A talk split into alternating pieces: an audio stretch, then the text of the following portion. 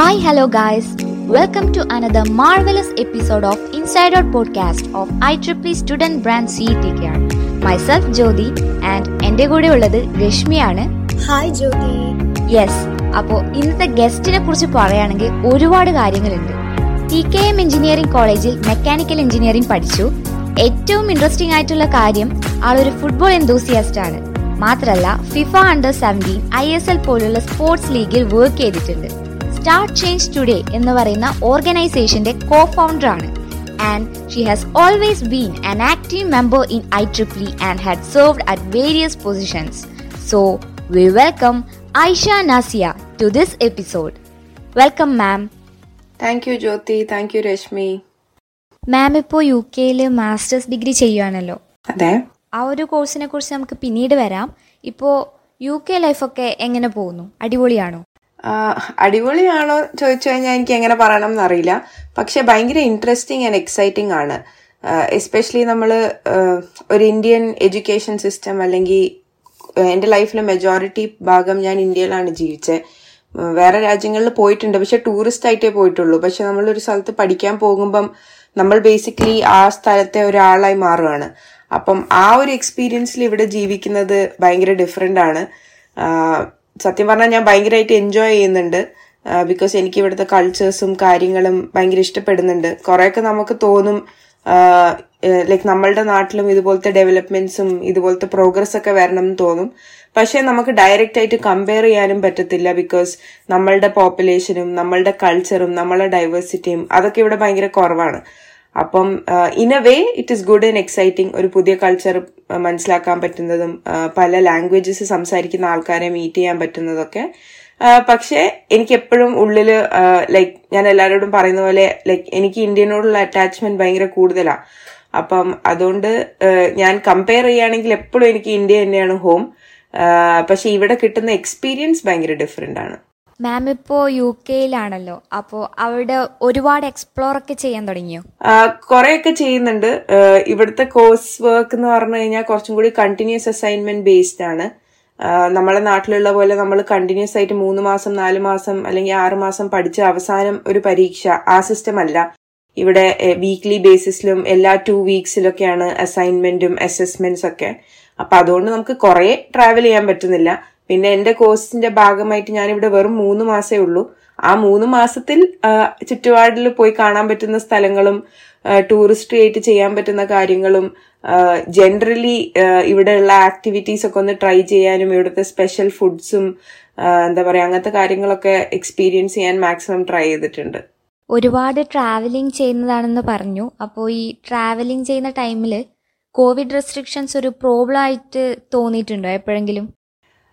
അതെനിക്ക് ഭയങ്കര ഒരു ഷോക്കായിരുന്നു. ബിക്കോസ് ഇന്ത്യയിൽ ഡബിൾ മാസ്ക് ഇട്ട സമയത്താണ് ഞാൻ ഇങ്ങോട്ട് വന്നത്. അപ്പൊ അവിടെ ഡബിൾ മാസ്ക് ഒക്കെ ഇട്ട് ഭയങ്കര എസ്പെഷ്യലി കേരളത്തിൽ ലൈക്ക് എല്ലാവരും ഭയങ്കര അവെയർ ആയിരുന്നു കോവിഡ് സിറ്റുവേഷനെ കുറിച്ചും ഭയങ്കര കോഷ്യസും ആയിരുന്നു. അപ്പൊ അവിടുന്ന് ഇവിടെ വന്ന് എയർപോർട്ടിൽ ഇറങ്ങിയപ്പോ എനിക്ക് ഭയങ്കര ഒരു ചേഞ്ചിങ് ഓഫ് വേൾഡ് തന്നെയായിരുന്നു. ബിക്കോസ് ഇവിടെ ആരും മാസ്ക് ഇടുന്നില്ല. ആർക്കും കോവിഡ് എന്നുള്ള ഒരു പേടിയൊന്നുമില്ല. പിന്നെ ഇവിടെ വാക്സിനേഷൻ എടുക്കാത്ത കുറെ പേരുണ്ട്. വാക്സിനേഷന്റെ അഗേൻസ്റ്റ് പറയുന്ന ആൾക്കാർ ലൈക് വാക്സിനേഷനിൽ വിശ്വാസമില്ലാത്ത ആൾക്കാർ അപ്പം ഇവിടെ ഇങ്ങനെ റോഡിലും പുറത്തൊന്നും ആരും മാസ്ക് ഒന്നും ഇടില്ല. അപ്പൊ എനിക്ക് ആദ്യത്തെ ഒരു മാസം ഞാൻ മാത്രം മാസ്ക് ഇട്ട് ഓരോ സ്ഥലത്ത് പോകുമ്പം ഭയങ്കര ഓക്വേർഡ് ആയിരുന്നു. പക്ഷെ ഇവൻച്വലി ഞാനും മാസ്ക് ഇടുന്നത് നിർത്തി. ബിക്കോസ് ഞാൻ മാത്രമായിരിക്കും ഒരു സ്ഥലത്ത് മാസ്ക് ഇടുന്നത്. അല്ലെങ്കിൽ വളരെ കുറച്ച് ആൾക്കാരായിരിക്കും മാസ്ക് ഇടുന്നത്. പക്ഷെ ഇപ്പം ഈ ഒമ്രിക്കോൺ വേരിയന്റ് വന്നേ പിന്നെ യു കെയിലുള്ള ആൾക്കാർക്ക് ഭയങ്കര പേടി വന്നിട്ടുണ്ട് ബിക്കോസ് അത് യൂറോപ്പിലേക്ക് വരുന്നുണ്ടെന്ന് അറിഞ്ഞതുകൊണ്ട്. അതുകൊണ്ട് ഈ ട്യൂസ്ഡേ ഈ കഴിഞ്ഞ ട്യൂസ്ഡേ തൊട്ടിട്ട് മാൻഡേറ്ററി റൂൾ ആക്കി ഇൻഡോർ സ്പേസസിൽ മാസ്ക് കമ്പൽസറി ആണെന്ന് പറഞ്ഞിട്ട്.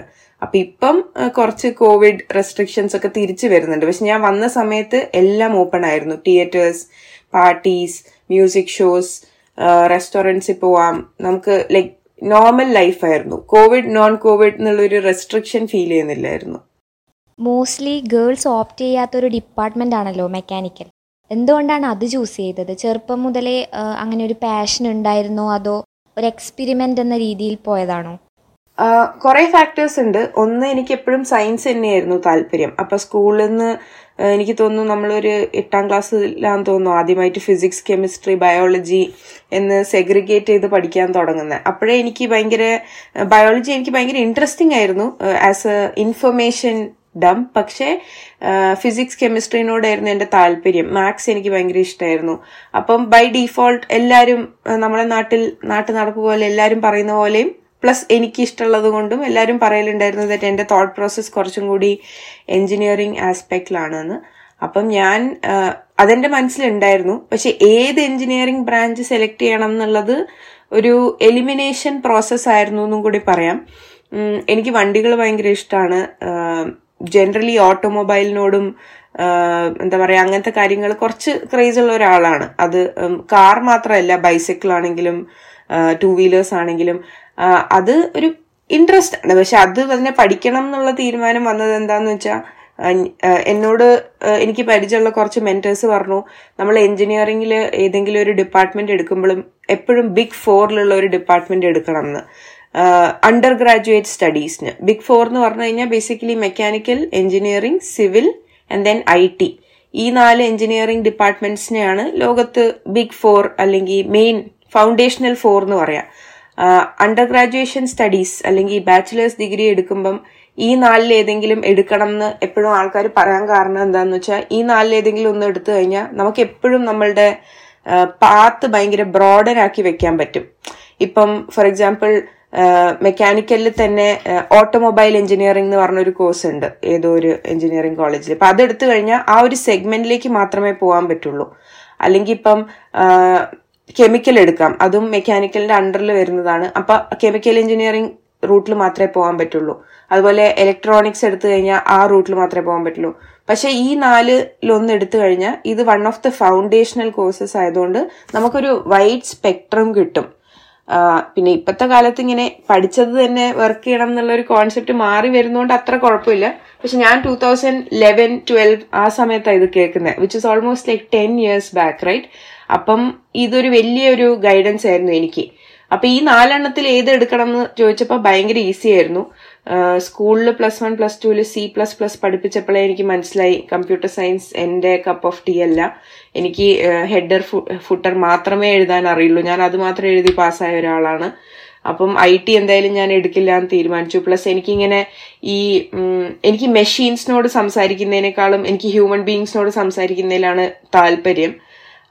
പിന്നെ ഇലക്ട്രിക്കൽ ഇലക്ട്രോണിക്സ് സെക്ടർ എടുക്കാത്തതും അതുകൊണ്ടാണ്. ഇങ്ങനെ current goes from A to B എന്ന് പറയാനും കേൾക്കാനും എളുപ്പമാണെങ്കിലും എനിക്ക് കുറച്ചും കൂടി എന്റെ ഇനേറ്റ് തോട്ട് പ്രോസസ് അല്ലെങ്കിൽ എന്റെ തിങ്കിങ് എബിലിറ്റി കുറച്ചും കൂടി കണ്ട് പഠിക്കുന്ന ടൈപ്പാണ് അപ്പൊ എനിക്ക് ഈ ബൈഹാർട്ട് പഠിക്കുക അല്ലെങ്കിൽ ഇങ്ങനെ ഒരാൾ പറയാണ് കറണ്ട് ഇവിടുന്ന് അങ്ങോട്ട് പോകുന്നു നിന്ന് ഇങ്ങോട്ട് പോകുന്നു എന്ന് പറഞ്ഞു കഴിഞ്ഞാൽ എനിക്കത് അഡാപ്റ്റ് ചെയ്യാൻ കുറച്ച് ബുദ്ധിമുട്ടാണ് കാണാതെ. അപ്പൊ എന്റെ grasping power to study something that I don't see or I cannot feel or experience ഭയങ്കര ടഫാണ് അപ്പൊ അതുകൊണ്ട് എനിക്ക് ഉറപ്പായിരുന്നു ഞാനത് എടുത്ത ഞാൻ എന്തായാലും എന്താ പറയാ ഐ ഫെയിൽ മൈ കോഴ്സ് എന്ന് എനിക്ക് ഉറപ്പായിരുന്നു. അപ്പൊ അതുകൊണ്ട് അത് എടുത്തില്ല.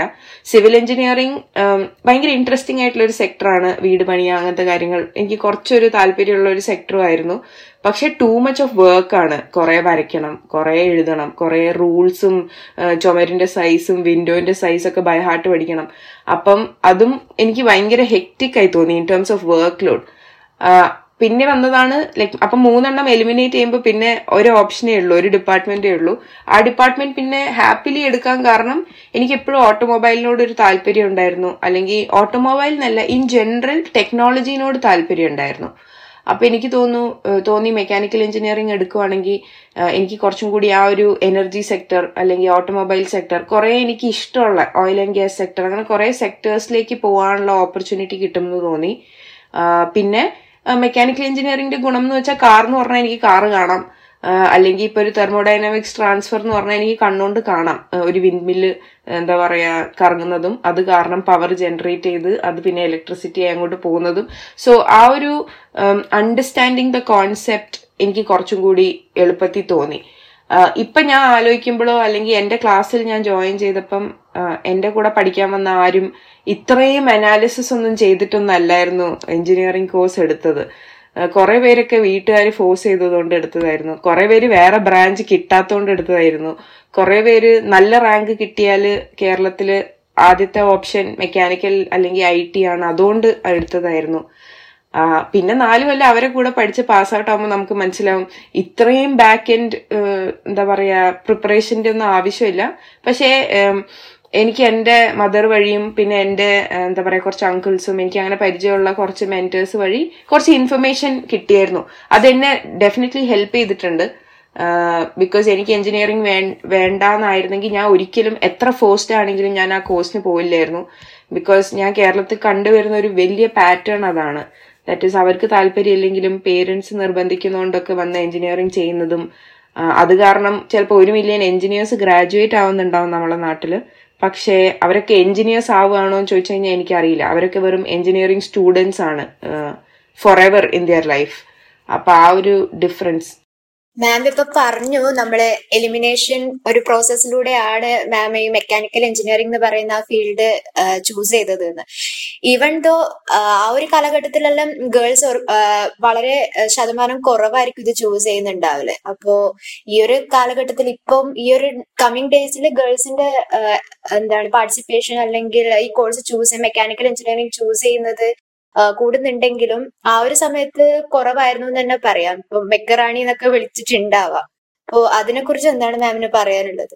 സോ ബേസിക്കലി അത് കറക്റ്റ് ആണ്. ലൈക്ക് എന്റെ സീനിയർ ബാച്ചസ് അല്ലെങ്കിൽ ഞാൻ ഈ കോഴ്സ് സെലക്ട് ചെയ്യുമ്പം ബൈ ഡീഫോൾട്ട് എല്ലാവരോടും നമ്മൾ എൻട്രൻസിന്റെ റാങ്ക് വന്നു കഴിഞ്ഞ് മെക്കാനിക്കൽ ആണ് നോക്കുന്നതെന്ന് പറയുമ്പോൾ തന്നെ പറയും. ഏത് കോളേജ് ആണെങ്കിലും സി ഇ ടി ആണെങ്കിലും ടി കെ എം ആണെങ്കിലും എനിക്ക് തോന്നുന്നു എന്റെ തേർഡ് ഓപ്ഷൻ കുസ് ഖുസാറ്റ് അല്ലല്ലോ എം എസ് സി കോതമംഗലമായിരുന്നു. അപ്പം അങ്ങനെ ഏത് കോളേജ് ആണെങ്കിലും ക്ലാസ്സിൽ ഒന്ന് ഒരാളായിരിക്കും മാക്സിമം.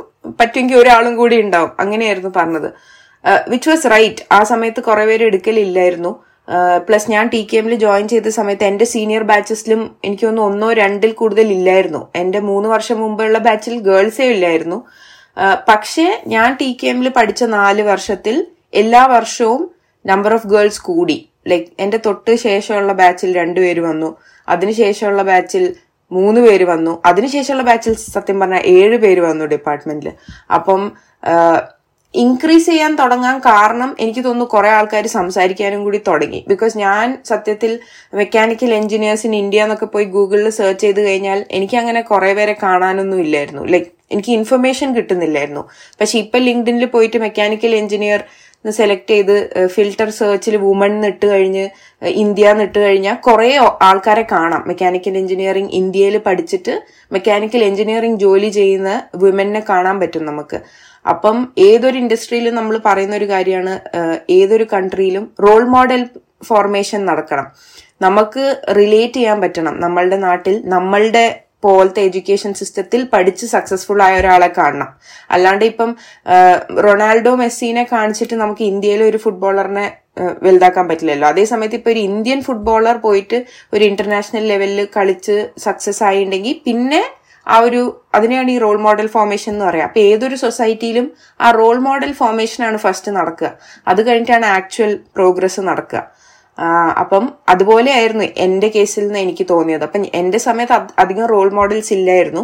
പക്ഷേ ഇപ്പം ten years down the line ഭയങ്കര ഡിഫറൻസ് വന്നിട്ടുണ്ട്. ഇപ്പൊ people know a lot of girls who are mechanical engineers or in mechanical engineering sectors അപ്പൊ ആ ഒരു ട്രാൻസിഷൻ ആയിരുന്നു തോന്നുന്നു എനിക്ക് കഴിഞ്ഞ ഒരു ടെൻ ഫിഫ്റ്റീൻ ഇയേഴ്സ് മാം നേരത്തെ പറഞ്ഞല്ലോ ആ ഒരു ടൈമിൽ ഗേൾസ് ഈ ഒരു ഡിപ്പാർട്ട്മെന്റ് ഓപ്റ്റ് ചെയ്യുന്നത് വളരെ കുറവായിരുന്നു.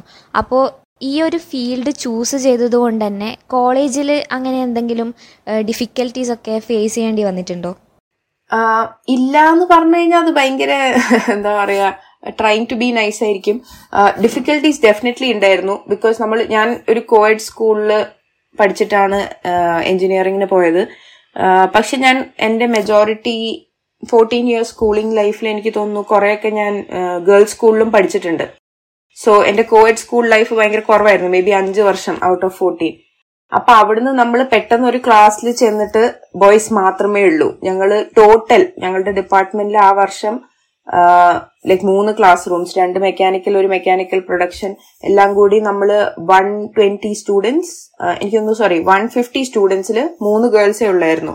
അപ്പൊ പെട്ടെന്ന് നമ്മൾ അങ്ങനത്തെ ഒരു ക്ലാസ്സിലേക്ക് പോകുമ്പം അതിന്റെതായ ഒരു ഓക്വേർഡ്നെസ് ഉണ്ട്. ബിക്കോസ് നമ്മളെ സൊസൈറ്റി നമ്മളെ എപ്പോഴും ഡിഫറൻഷിയേറ്റ് ചെയ്തിട്ടാണല്ലോ നമ്മൾ വളരുന്നത് ഇപ്പം ഗേൾസ് എന്ന് പറഞ്ഞു കഴിഞ്ഞാൽ പെട്ടെന്ന് ഗ്യാങ് ഒക്കെ ഫോം ചെയ്ത് നമുക്ക് നമ്മളുടെ കുഞ്ഞി സീക്രട്സും അങ്ങനത്തെ കോൺവെർസേഷൻ ആയിരിക്കും.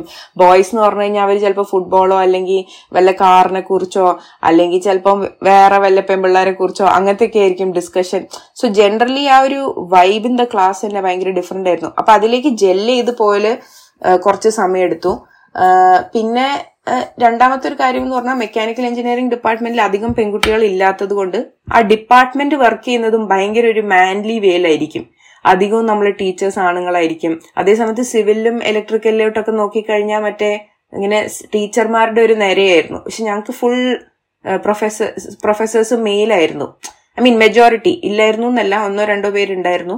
പക്ഷേ ലൈക് ഭയങ്കര ഒരു മെയിൽ ഡോമിനേറ്റഡ് ഡിപ്പാർട്ട്മെന്റ് ആയിരുന്നു. അപ്പൊ എന്റെ ബിൽഡിംഗ് നോക്കുകയാണെങ്കിൽ ഞങ്ങൾക്ക് ഒരു വുമൻസ് ടോയ്ലറ്റ് ഇല്ലായിരുന്നു. ഞാൻ ആ കോളേജ് ജോയിൻ ചെയ്ത സമയത്ത്.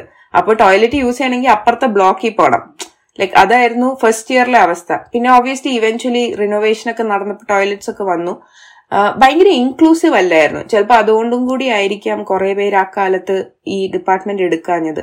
പക്ഷേ എനിക്ക് തോന്നുന്നു നമ്മൾ പിന്നെ അവിടെ എത്തിക്കഴിഞ്ഞാൽ നമ്മളുടെയും കൂടി ഒരു ആവശ്യമാണല്ലോ. നമ്മളും അവിടെ പഠിച്ചെത്തുന്നത്. അപ്പം നമ്മളെ ഡീഗ്രേഡ് ചെയ്ത് അങ്ങ് വാഷ് ഔട്ട് ചെയ്യാൻ പറ്റില്ലല്ലോ. അപ്പം നമ്മൾ പെർഫോം ചെയ്ത് നമ്മൾ ഇന്ററാക്ട് ചെയ്ത് എന്താ പറയാ ആ ഒരു അറ്റ്മോസ്ഫിയറിൽ നമ്മൾ ഓക്കെ ആവും. ലൈക്ക് ഇപ്പം അങ്ങനെ ബോയ്സ് ഗേൾസ് എന്നുള്ള ഒരു വ്യത്യാസം മാറും. അതെനിക്ക് തോന്നുന്നു മെക്കാനിക്കൽ എഞ്ചിനീയറിംഗ് എന്നല്ല നമ്മളൊരു പ്രൊഫഷണൽ കോളേജ് കോഴ്സിൽ എത്തുമ്പം ഓട്ടോമാറ്റിക്കലി നമ്മൾ എല്ലാവരെയും ഒരു ഒരു സ്റ്റുഡന്റ് എന്നുള്ള ഫോമിലാണല്ലോ നോക്കുക. ഒരു പ്രൊഫഷണൽ സ്റ്റുഡന്റ് അതുകൊണ്ടാണ് നമ്മളെ കോഴ്സസിനെ പ്രൊഫഷണൽ കോഴ്സസ് എന്ന് വിളിക്കുന്നത് അപ്പൊ നമ്മളൊരു പ്രൊഫഷണൽ സ്റ്റുഡന്റാ നമ്മളുടെ ജെൻഡറോ അല്ലെങ്കിൽ നമ്മളുടെ സെക്ഷൽ ഓറിയന്റേഷനോ അല്ലെങ്കിൽ നമ്മളുടെ പേഴ്സണാലിറ്റിയോ യൂസ് ചെയ്ത് ജഡ്ജ് ചെയ്യാൻ പാടില്ല എന്നാണ് എന്റെ തോട്ട് പ്രോസസ് ആൻഡ് നമ്മൾ അങ്ങനെ ജഡ്ജ് ചെയ്യാതിരിക്കുന്നിടത്തോളം കാലം നമുക്ക് ഈസിയർ ആവും ഏതൊരു സിറ്റുവേഷനിലും അഡാപ്റ്റ് ചെയ്യാൻ.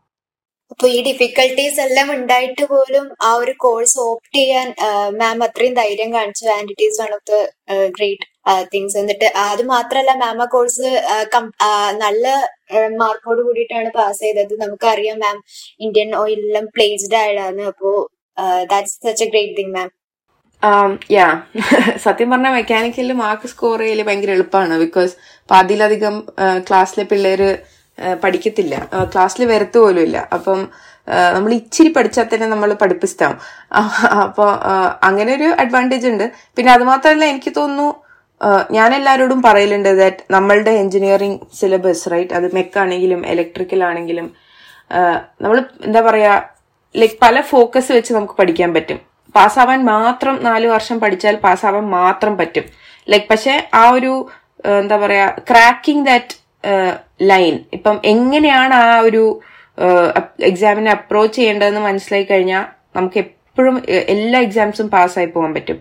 പക്ഷെ ആ ഒരു സാധനം മനസ്സിലാവാതെ ഇരുന്ന് കഴിഞ്ഞാലാണ് നമ്മൾ പഠിക്കുന്നു പരീക്ഷ എഴുതുന്നു. പക്ഷെ എന്നാലും പറ്റുന്നില്ല. ലൈക്ക് യുനോ ഇവൻച്വലി എസ്പെഷ്യലി ഇപ്പൊ നിങ്ങളുടെ കേസിലൊക്കെ എനിക്ക് തോന്നുന്നു യൂണിഫൈഡ് എക്സാം ആണ്. കെ ടി ആണ്. എല്ലാവർക്കും ഒരേപോലത്തെ എക്സാമോ ഒരേപോലത്തെ സമയമോ ഞങ്ങളുടെ സമയത്ത് അങ്ങനെയല്ലായിരുന്നു. ഞങ്ങൾക്ക് ഡിഫറെന്റ് യൂണിവേഴ്സിറ്റീസ് ആയിരുന്നു.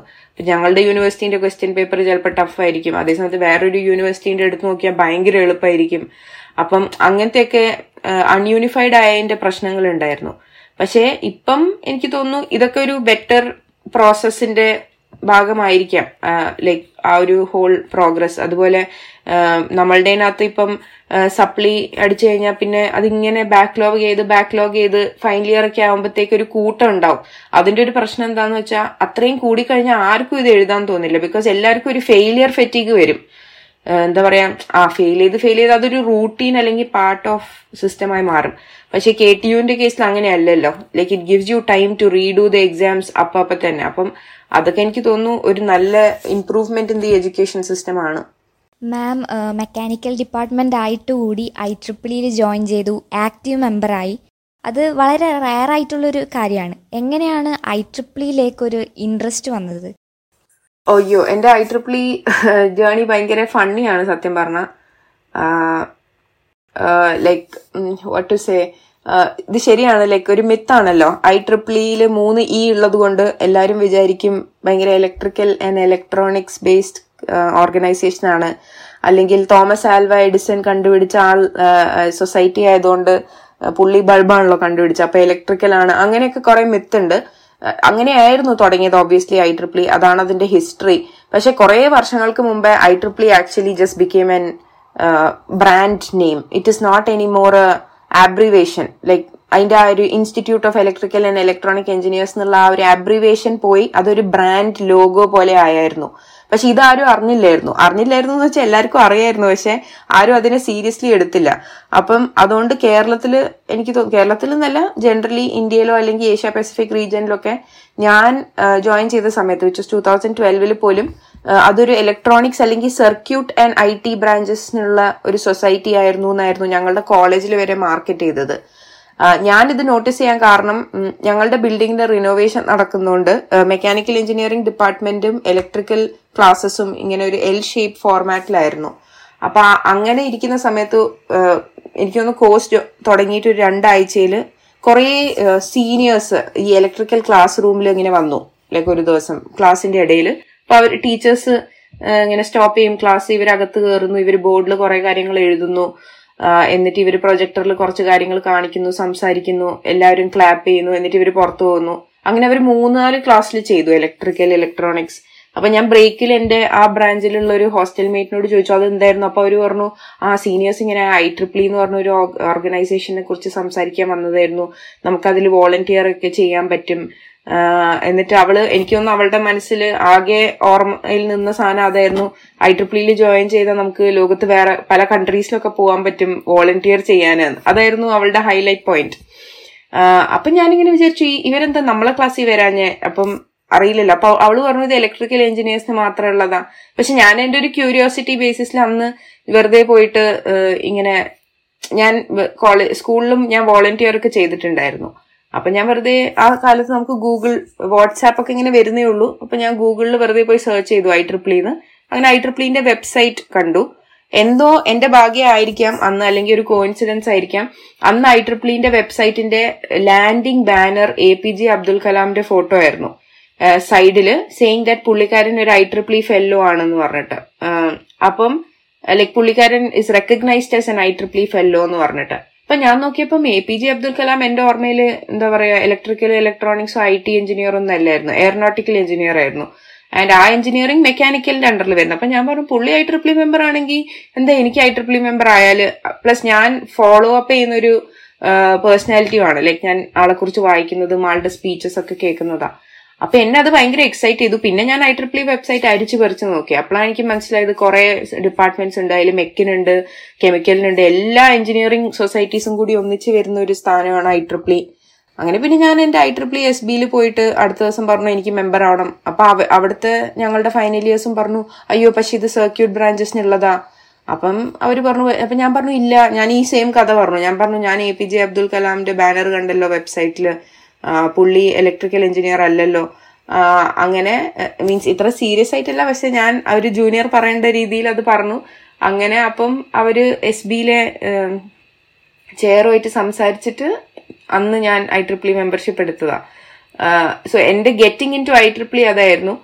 പക്ഷെ ഞാൻ ഫസ്റ്റ് ഒരു ഹബ് ഇവന്റിന് വേണ്ടിയിട്ടായിരുന്നു കോളേജിന്റെ പുറത്ത് പോയത്. അപ്പൊ അവിടെയായിരുന്നു എന്റെ ഒരു ഗെയിം ചേഞ്ചർ എനിക്ക് മനസ്സിലായി ദാറ്റ് നമ്മൾ ഈ ഒരു ഓർഗനൈസേഷന്റെ ഭാഗമായതുകൊണ്ട് നമ്മളുടെ കോളേജിന്റെ പുറത്ത് പോയിട്ടുള്ള ഒരു തോട്ട് പ്രോസസ്സോ അല്ലെങ്കിൽ പുറത്തുള്ള വേറൊരു എൻവയറമെന്റിൽ പഠിക്കുന്ന ആൾക്കാരെ നമുക്ക് മീറ്റ് ചെയ്യാൻ പറ്റും എന്നുള്ള ഒരു സാധനം മനസ്സിലായപ്പം എനിക്കത് ഭയങ്കര എൻറിച്ചിങ് ആയി തോന്നി. ബിക്കോസ് നമ്മളുടെ സ്കൂൾ സിസ്റ്റം ഒക്കെ എടുത്ത് നോക്കുവാണെങ്കിൽ നമ്മൾ പതിനാല് വർഷം ഒരേ സ്കൂളിൽ ഒരേ തോട്ട് പ്രോസസ്സിൽ ഒരേ ക്ലാസ്മേറ്റ്സ് അല്ലെങ്കിൽ ഒരേ കംഫർട്ട് സോണിൽ അങ്ങ് നിൽക്കുക അപ്പൊ നമുക്ക് അതിന്റെ പുറത്തുനിന്ന് വരുന്ന ഒരാളെ അറിയില്ല. അപ്പം ടി കെ എമ്മിൽ പഠിക്കുന്ന ഞാൻ ഒരു ഇടുക്കി എഞ്ചിനീയറിംഗ് കോളേജിൽ പഠിക്കുന്ന ഒരാളെ കാണുമ്പം നമ്മൾ രണ്ടുപേരും സെയിം കോഴ്സ് ആയിരിക്കും പഠിക്കുന്നുണ്ടാവുക സെയിം സിലബസ് ആയിരിക്കാം. പക്ഷെ നമ്മൾ രണ്ടുപേർക്കും കിട്ടുന്ന എക്സ്പോഷർ ഭയങ്കര ഡിഫറെന്റാണ് അതേപോലെ ആയിരിക്കും എൻ ഐ ടിയിൽ പഠിക്കുന്ന ഒരാളുടെ അതേപോലെ തന്നെ ആയിരിക്കും ഐ ഐ ടിയിൽ പഠിക്കുന്ന ഒരാൾ അപ്പൊ അത് എനിക്ക് ഭയങ്കര ഒരു ലേണിംഗ് പ്രോസസ് ആയിരുന്നു. അതാണ് എന്നെ ഐ ട്രിപ്പിളിലെ ആക്റ്റീവായി നിൽക്കാൻ എന്നെ ഭയങ്കരമായിട്ട് സപ്പോർട്ട് ചെയ്തത്. അന്ന് തൊട്ട് ഇന്ന് വരെ almost like almost ten years എന്റെ ടെൻത്ത് ആനിവേഴ്സറി ഇപ്പൊ കഴിഞ്ഞതേ ഉള്ളൂ ട്വന്റി ട്വന്റി വണ്ണിൽ ആ ടെൻ ഇയേഴ്സിൽ എനിക്ക് തോന്നുന്നു എനിക്ക് ഭയങ്കര ലേണിംഗ് പ്രോസസ് ആയിരുന്നു. എല്ലാ സ്റ്റെപ്പിലും ലൈക്ക് ഒരു മിനിറ്റ് പോലും ഇല്ല ഞാൻ റിഗ്രറ്റ് ചെയ്തത് I don't want to be an I triple E member എന്ന് സ്റ്റുഡന്റ് മെമ്പർഷിപ്പ് കഴിഞ്ഞ് when you become a professional membership എന്റെ കുറേ ഫ്രണ്ട്സ് മാസ്റ്റേഴ്സ് പഠിക്കാൻ പോയതുകൊണ്ട് അവർക്ക് ഗ്രാജുവേറ്റ് മെമ്പർഷിപ്പ് ഫീസ് അടച്ചാൽ മതിയായിരുന്നു. പക്ഷെ എനിക്ക് അപ്പം തന്നെ ജോലി കിട്ടിയതുകൊണ്ട് എനിക്ക് professional membership fees അടയ്ക്കണമായിരുന്നു. Which is an investment right അത്രയും ഡോളേഴ്സ് എല്ലാം വർഷം അടയ്ക്കാന്ന് പറഞ്ഞു കഴിഞ്ഞാൽ പക്ഷേ ഞാൻ ആ ഡോളേഴ്സിനെ ഒരു നെറ്റ്വർക്കിംഗ് വേർത്ത് അല്ലെങ്കിൽ എന്റെ ഒരു വേൾഡ് ആക്സസിബിലിറ്റി വേർത്തിലേക്ക് കൺവേർട്ട് ചെയ്യുകയാണെങ്കിൽ സത്യം പറഞ്ഞാൽ ആ അമൗണ്ട് ഭയങ്കര കുറവാണ്. അപ്പം എന്റെ ഒരു ഇയർലി ബഡ്ജറ്റിന്റെ ഒരു ഭാഗമാണത്. ഐ ട്രിപ്ലിക്ക് വേണ്ടി ഇത്ര പൈസ മാറ്റി വെക്കണം. എനിക്ക് ഐ ട്രിപ്ലി മെമ്പർഷിപ്പ് റിന്യൂ ചെയ്തേ പറ്റൂ. അപ്പം അങ്ങനെ എപ്പോഴും അത് എന്നെ ഹെൽപ്പ് ചെയ്തിട്ടേ ഉള്ളൂ. ഈവൻ ഇപ്പം ഞാൻ ഫീഫ മാസ്റ്റർ കോഴ്സ് ചെയ്യുകയാണെങ്കിലും ഈ കോഴ്സിന്റെ ഭാഗമായിട്ടും എനിക്ക് ആവശ്യമുള്ള കുറച്ച് നെറ്റ്വർക്കിംഗ് എനിക്ക് ഐ ട്രിപ്പിളി വഴി കിട്ടിയിട്ടുണ്ട്. അപ്പം നിങ്ങൾക്ക് അതിന്റെ എക്സ്റ്റെൻഡ് അപ്പം മനസ്സിലാവും. ലൈക്ക് എനിക്കിപ്പോ ഇവിടെ ഒരു സ്പോർട്സ് റിലേറ്റഡ് ടെക്നോളജീന്റെ ഒരു അസിസ്റ്റൻസ് വേണമായിരുന്നു. ഒരു ആമസോൺ വെബ് സർവീസസ് പോലത്തെ ഒരു കമ്പനിയിൽ നിന്ന് ആ കണക്ഷൻ എനിക്ക് ആ റെഫറൻസ് അല്ലെങ്കിൽ ആ ഒരു റൂട്ടിനെ കുറിച്ച് ഒരു എക്സ്പ്ലനേഷനും കാര്യങ്ങളും എങ്ങനെ ചെയ്യണം ആരെ കോണ്ടാക്ട് ചെയ്യണം ആ ആ ആളുമായിട്ട് എന്നെ ഡയറക്റ്റ് കോണ്ടാക്ട് ചെയ്യിപ്പിച്ച് തരുന്നതും എല്ലാം ഞാൻ ഐ ട്രിപ്ലി വഴി പരിചയപ്പെട്ട ഒരു യൂറോപ്യൻ മെന്റർ വഴിയാണ്. അപ്പം നോട്ട് ജസ്റ്റ് എഞ്ചിനീയറിംഗ് പക്ഷെ ലൈഫ് വൈസ് ആയിട്ടും എനിക്ക് കുറെ പേഴ്സണൽ മെന്റേഴ്സ് കിട്ടിയിട്ടുണ്ട് എന്റെ ലൈഫിൽ ഐ ട്രിപ്പിൾ കാരണം. Not just in India but across the world അപ്പം എനിക്ക് എപ്പോഴും നല്ല കാര്യങ്ങളേ ഉള്ളൂ ഐ ട്രിപ്പിളിനെ കുറിച്ച് പറയും മാം ഇപ്പൊ പറഞ്ഞിട്ടുള്ള കാര്യങ്ങൾ എന്ന് പറയുന്നുണ്ട് പറഞ്ഞിട്ടുണ്ടെങ്കിൽ നമ്മളിപ്പോ ഒരു റോങ് അസെപ്ഷന് മൊത്തത്തിൽ മാറ്റം വരയ്ക്കുന്ന കാര്യം. കാരണം ചിലരെങ്കിലും വിചാരിക്കുന്നുണ്ടാവും ഐ ട്രിപ്ലി എന്ന് പറയുന്ന ഒരു പെർട്ടിക്കുലർ ഡിപ്പാർട്ട്മെന്റ് അങ്ങനെ എടുത്ത് പെർട്ടിക്കുലർ ബ്രാഞ്ച് ഓഫ് എഞ്ചിനീയറിംഗിന് മാത്രം യൂസ്ഫുൾ ആയിരിക്കും we know that it's a wrong assumption അങ്ങനെ സ്റ്റിൽ ബിലീവ് ചെയ്യുന്നവർക്കുള്ള ഒരു ബെസ്റ്റ് എക്സാമ്പിൾ ആണ് മാം എന്ന് പറയുന്നത്. മാം ഇപ്പോഴും വിശ്വസിക്കുന്നുണ്ടാവും ഐ ട്രിപ്ലിന്ന് കിട്ടിയ ആ ഒരു എക്സ്പോഷർ എന്ന് പറയുന്നത് പിന്നീടുള്ള മാമിന്റെ ഫ്യൂച്ചർ ജേർണിയിലും ഒരുപാട് ഹെൽപ്പ് ചെയ്തിട്ടുണ്ടാവില്ലേ ഡെഫിനറ്റ്ലി ഞാൻ പറയുന്നത് ഇപ്പോഴും like ten years down the line ഞാനൊരു സെക്ടർ ചേഞ്ച് വരെ ചെയ്തു. കംപ്ലീറ്റ്ലി ചേഞ്ച് ചെയ്തില്ല. ഇപ്പോഴും ഐ ഹാവ് ഞാൻ സ്പോർട്സിലാണെങ്കിലും കുറച്ചും കൂടി ടെക്നോളജി ആസ്പെക്റ്റിലാണ് വർക്ക് ചെയ്യണേ. അല്ലെങ്കിൽ വർക്ക് എന്റെ ഫ്യൂച്ചർ റിസർച്ചും കാര്യങ്ങളൊക്കെ ഉള്ളത്. പക്ഷെ എന്നാൽ പോലും ഐ ട്രിപ്ലി എന്നെ ഹെൽപ്പ് ചെയ്യുന്നുണ്ട്. പിന്നെ ഞാൻ ഈ പറഞ്ഞ പോലെ പ്രൊഫഷണൽ ലെവലിലും മാത്രമല്ല personal ലെവലിലും in general as a personality ലെവലിലും right personal ലെവലിൽ ഞാൻ ഉദ്ദേശിച്ച എന്റെ ലൈഫിലെ പേഴ്സണൽ കാര്യങ്ങളിലും അല്ലെങ്കിൽ എനിക്ക് ജനറലി എന്തൊരു ഗൈഡൻസും മെന്റർഷിപ്പും വേണമെങ്കിൽ എനിക്ക് ഐ ട്രിപ്ലിന്ന് കിട്ടിയിട്ടുണ്ട്. അതിപ്പോ എന്ത് പഠിക്കാൻ പോകണം എന്നാണോ അല്ലെങ്കിൽ എപ്പോ പോകണം ഏതാണ് നല്ല കൺട്രി അങ്ങനത്തെ എന്ത് ഇൻഫർമേഷൻ ആണെങ്കിലും പ്ലസ് ഓൾസോ നമ്മളുടെ ഒരു ഓവറോൾ പേഴ്സണാലിറ്റി ഡെവലപ്മെന്റ് ആണ്. ബിക്കോസ് ലോകത്ത് എന്ത് സാധനം എടുത്താണെങ്കിലും നമുക്ക് എത്ര എക്സ്പോഷർ കിട്ടുന്നോ അത്രയും ബെറ്റർ ആവും നമ്മൾ. അതാണ് അതിന്റെ ബേസിക് അത് ഏതൊരു ലിവിങ് ക്രീച്ചർ ആണെങ്കിലും അതിപ്പോ ഹ്യൂമൻ ബീങ്സ് ആണെങ്കിലും ആനിമൽസ് ആണെങ്കിലും the more exposed you are the better chances of you learning അത്രേ ഉള്ളൂ. നമ്മൾ നമുക്ക് ഇപ്പൊ ഇപ്പൊ ആൾക്കാർ പറയും ഇരുപത് വർഷമായിട്ട് എന്റെ ബെസ്റ്റ് ഫ്രണ്ട്സ് ഈ നാല് പേരാ. ഞാൻ അതിനെ ഒരു പോസിറ്റീവായിട്ടല്ല എടുക്കുന്നത് ബിക്കോസ് ഇരുപത് വർഷമായിട്ട് you are always stuck to that four people and their personality and their choices and their thought process you have to keep making friends as you move അത് വിചാരിച്ച് ഇവരെ ഒഴിവാക്കണം എന്നല്ല ഞാൻ പറയുന്നത്. പക്ഷേ യുനോ ഇൻ എ വേ പഴയ ഫ്രണ്ട്സിനെയും വെക്കണം. പക്ഷെ നമ്മൾ പുതിയ ഫ്രണ്ട്സിനെ ഉണ്ടാക്കും തോറും നമ്മളുടെ learning process as a person develop ആവുകയാണ്. ബിക്കോസ് നമ്മൾ എപ്പോഴും ഒരേ തരത്തിലുള്ള തോട്ട് പ്രോസസ്സ് കേട്ട് കഴിഞ്ഞാൽ അത് ഭയങ്കര ഡിഫറെന്റ് ആയിരിക്കും. ഇപ്പം അതിന് ബെസ്റ്റ് ഒരു എക്സാമ്പിൾ പറയാന്ന് പറഞ്ഞാൽ ഇപ്പം നമ്മളെ നാട്ടിൽ ഈ L G B T Q community അത്ര പോപ്പുലർ അല്ലല്ലോ. അപ്പം ഈവൻ ദോ ഞാൻ ഐ ട്രിപ്ലിയിൽ ഇന്ററാക്ട് ചെയ്തിട്ടുണ്ട് ഐ ട്രിപ്ലിയിൽ അങ്ങനെ അങ്ങനത്തെ ഒരു കോൺവെർസേഷന്റെ ആവശ്യം വന്നിട്ടില്ല നമ്മളുടെ കോളേജസ് ആണെങ്കിലും ഇന്ത്യയിൽ തന്നെ ഞാൻ വലിയ ഓർഗനൈസേഷൻസിന്റെ കൂടെയൊക്കെ വർക്ക് ചെയ്തിട്ടുണ്ട്. പക്ഷെ ആ ഒരു L G B T Q society ആയിട്ടൊരു ഇന്റിമേറ്റ് ഇന്ററാക്ഷനോ അങ്ങനെയൊന്നും എനിക്ക് ഉണ്ടായിട്ടില്ല. ഞാൻ ഈ കോഴ്സ് പഠിക്കാൻ വന്ന് എന്റെ ക്ലാസ്മേറ്റ്സിന്റെ കൂടെ ആദ്യത്തെ ഒരു നെറ്റ്വർക്കിംഗ് ഒക്കെ ചെയ്യുന്ന സമയത്ത് ഇപ്പം ഒരാൾ പറയാം I got engaged before coming to this course എന്ന് പറഞ്ഞപ്പം ലൈക്ക് എന്റെ ഇമീഡിയറ്റ് എന്റേന്ന് മാത്രമല്ല കേട്ടോ അത് എനിക്ക് മാത്രമുള്ള ലേണിംഗ് അല്ല. ഇന്ത്യ പോലത്തെ കൺട്രീസ് നിന്ന് വന്ന് ഞങ്ങൾ രണ്ട് മൂന്ന് പേരുടെ immediate reaction was what is he doing എന്നായിരുന്നു ഇപ്പൊ ഒരു പെൺകുട്ടി പറയുകയാണെങ്കിൽ നമ്മൾ ഇമീഡിയറ്റ് ആയിട്ട് ചോദിച്ചത് ഓക്കെ ഇപ്പം എൻഗേജ്ഡ് ആണ് ഫിയോൺസെ ഉണ്ടെങ്കിൽ like I have a fiancee എന്ന് പറഞ്ഞു കഴിഞ്ഞാൽ നമ്മളുടെ next question what is he doing എന്നായിരുന്നു അപ്പൊ ആ പുള്ളിക്കാരത്തി പറയാം ഹീ അല്ല ഷീ ആണെന്ന് പറയുമ്പോൾ നമ്മൾ പിന്നെ പറഞ്ഞു ഓക്കെ സോറി പക്ഷെ ആ ഒരു മൊമെന്റ് ഞാൻ പഠിച്ച ഒരു കാര്യം ഹി ഓർ ഷീ ഉപയോഗിക്കേണ്ട ആവശ്യമില്ലല്ലോ. എനിക്ക് അവളുടെ അടുത്ത് വാട്ട് ഇസ് യുവർ പാർട്ട്ണർ അല്ലെങ്കിൽ what is your fiancee doing എന്ന് ചോദിക്കാം. അപ്പം ഞാൻ ജഡ്ജ്മെന്റിൽ ആവാതിരിക്കുവാണ്. ഇപ്പൊ ഞാൻ എന്താ ചെയ്യുന്നതെന്ന് വെച്ചാൽ ഞാൻ അങ്ങ് അസ്യൂം ചെയ്തു. ഹി ആയിരിക്കും എന്ന് അപ്പം ആ ഒരു ഫസ്റ്റ് ഇത് ഞാനിവിടെ വന്നൊരു സെക്കൻഡ് ഡേ ആയിരുന്നു. എന്റെ വേറെ രണ്ട് ഫ്രണ്ട്സിനും വേറെ രണ്ട് കൺട്രീസിൽ നിന്ന് വന്ന ഫ്രണ്ട്സിനും ഈ സെയിം എക്സ്പീരിയൻസ് ഉണ്ടായി. അപ്പൊ ഞങ്ങൾ ഇങ്ങനെ ഡിസ്കസ് ചെയ്യായിരുന്നു. ഞങ്ങൾക്ക് അതൊരു ലേണിംഗ് പ്രോസസ്സായി ഇനി ഞങ്ങളുടെ ലൈഫിൽ ഞങ്ങൾ എന്താ പറയാ ആ ഒരു ഇൻക്ലൂസീവ് അല്ലാത്തൊരു തെറ്റ് ഞങ്ങൾ ചെയ്യില്ല. ഇൻ എ വേ അതൊരു തെറ്റാണ്. ബിക്കോസ് ഞാൻ എന്റെ ബ്രെയിനിൽ ഒരു അസംഷൻ അങ്ങ് ഉണ്ടാക്കി ദാറ്റ് ദാറ്റ് പേഴ്സൺ ഇസ് എന്താ പറയാ ഹീന്ന് അപ്പൊ അങ്ങനത്തെ എക്സ്പോഷേഴ്സ് ഉണ്ടാവണമെങ്കിൽ you have to definitely go beyond your comfort zone എപ്പോഴും നമ്മളുടെ നമുക്ക് ഇഷ്ടമുള്ള നമുക്ക് ഹാപ്പിനെസ് മാത്രം തരുന്ന ആ സർക്കിളിൽ നിന്ന് കഴിഞ്ഞാൽ നമ്മൾ ഒരിക്കലും ഗ്രോ ചെയ്യില്ല. നമ്മൾ പഠിക്കുകയാണെങ്കിൽ പോലും ഗ്രോത്തും എന്താ പറയുക ലേണിങ്ങും തമ്മിൽ ഭയങ്കര ഡിഫറൻസ് ഉണ്ടല്ലോ. So if you have to grow you have to get out of your comfort zone അപ്പോൾ മാമിന്റെ ഇൻസ്റ്റഗ്രാം പേജിൽ ഞാൻ ഇങ്ങനെ സെർച്ച് ചെയ്തപ്പോൾ ഒരു സ്ട്രൈക്ക് ചെയ്ത ഒരു കാര്യമാണ് ഇങ്ങനെ നാസയിലൊരു സയന്റിസ്റ്റിനെ മീറ്റ് ചെയ്തത്. ആ ഒരു എക്സൈറ്റഡ് മൊമെന്റ് എങ്ങനെയുണ്ടായിരുന്നു? എനിക്കത് വലിയൊരു അച്ചീവ്മെന്റ് ആയിരുന്നു ബിക്കോസ് എനിക്ക് എപ്പോഴും നാസയിലുള്ള ആരെങ്കിലും മീറ്റ് ചെയ്യണം എന്ന് എന്റെ ബക്കറ്റ് ലിസ്റ്റിൽ ഉണ്ടായിരുന്നു. അപ്പം അവിടെ എങ്ങനെ എത്തും എന്ന് ചോദിച്ചു കഴിഞ്ഞാൽ അഗെയിൻ ഐ ട്രിപ്പിൾ ആയിരുന്നു ഏക വഴി. ബിക്കോസ് വേറെ ഒരു റൂട്ടിലും എനിക്ക് നാസ വരെ എത്താൻ പറ്റില്ലല്ലോ. ബിക്കോസ് അതെന്റെ ഒരു സെക്ടർ ഓഫ് വർക്കോ സ്റ്റഡിയോ അല്ലായിരുന്നു. അപ്പൊ ഐ ട്രിപ്പിളിയിൽ എം ടി ടി എസ് എന്ന് പറഞ്ഞൊരു സൊസൈറ്റി ഉണ്ട്. മേ ബി സ്പേസ് റിസർച്ചിൽ താല്പര്യമുള്ളവർ ചെക്കൗട്ട് ചെയ്യണം. ജ്യോതിക്ക് അറിയുമെന്ന് എനിക്കറിയില്ല. പക്ഷേ എം ടി ടി എസ് ആണ് സ്പേസ് ടെക്നോളജി അല്ലെങ്കിൽ റേഡിയോ ഫ്രീക്വൻസി സെക്ടറിൽ വർക്ക് ചെയ്യുന്നത്. അപ്പം എം ടി ടി എസിലെ മെജോറിറ്റി മെമ്പേഴ്സ് നാസയിലെ സയന്റിസ്റ്റും നാസയിലെ എംപ്ലോയീസും ആണ്. അപ്പൊ ഞാൻ എം ടി ടി എസ് മെമ്പറായി ഇനീഷ്യലി ഞാൻ അവരുടെ സോഷ്യൽ മീഡിയ ഒക്കെ നോക്കുന്ന വോളണ്ടിയർ ആയിരുന്നു. പിന്നെ ഇവൻച്വലി ഞാൻ അതിൽ പ്രോഗ്രസ് ചെയ്ത് ആ നെറ്റ്വർക്കിൽ വലുതായപ്പോഴാണ് എനിക്ക് ഒരു പാനൽ ഡിസ്കഷനിൽ ഈ നാസയിൽ നിന്ന് വന്ന സയന്റിസ്റ്റുമായിട്ട് ഇന്ററാക്ട് ചെയ്യാൻ പറ്റിയത്. ഞങ്ങൾ രണ്ടുപേരും ഒരു പാനൽ ഡിസ്കഷനിലായിരുന്നു അപ്പൊ അങ്ങനെ ആ ഒരു ഡേ സ്പെൻഡ് ചെയ്യാൻ പറ്റി. പിന്നെ ഭയങ്കര ഞങ്ങൾ ഒരു എളുപ്പത്തിൽ ബോണ്ടിങ് നടക്കാൻ കാരണം എന്താന്ന് വെച്ചാൽ ആൾക്ക് നാസ അല്ലെങ്കിൽ സ്പേസ് കഴിഞ്ഞാൽ പിന്നെ ഇഷ്ടമുള്ളത് ഫുട്ബോൾ ആണ്. ആളൊരു സെമി പ്രൊഫഷണൽ ഫുട്ബോളർ ആണ്. ഓൾമോസ്റ്റ് ഒരു പ്രൊഫഷണൽ ഫുട്ബോളർ ആവാൻ പോയതായിരുന്നു.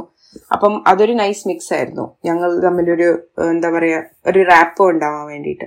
എന്തൊക്കെയാണ് അവിടെ തമ്മിലുള്ള കോൺവെർസേഷൻസ് ഒക്കെ എങ്ങനെയായിരുന്നു? പുള്ളിക്കാരൻ ഒരു ഭയങ്കര യങ് എഞ്ചിനീയർ ആയിരുന്നു. അപ്പൊ എനിക്ക് അത് ഭയങ്കര ഇൻട്രസ്റ്റിംഗ് ആയിരുന്നു.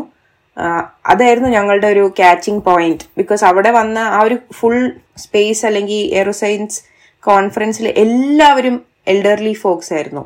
പി എച്ച് ഡി ഉള്ള ആൾക്കാർ അല്ലെങ്കിൽ ഡബിൾ പി എച്ച് ഡി ഉള്ള ആൾക്കാർ ഈവൻ നാസയെന്നും വേറെ രണ്ട് പേര് വന്നായിരുന്നു.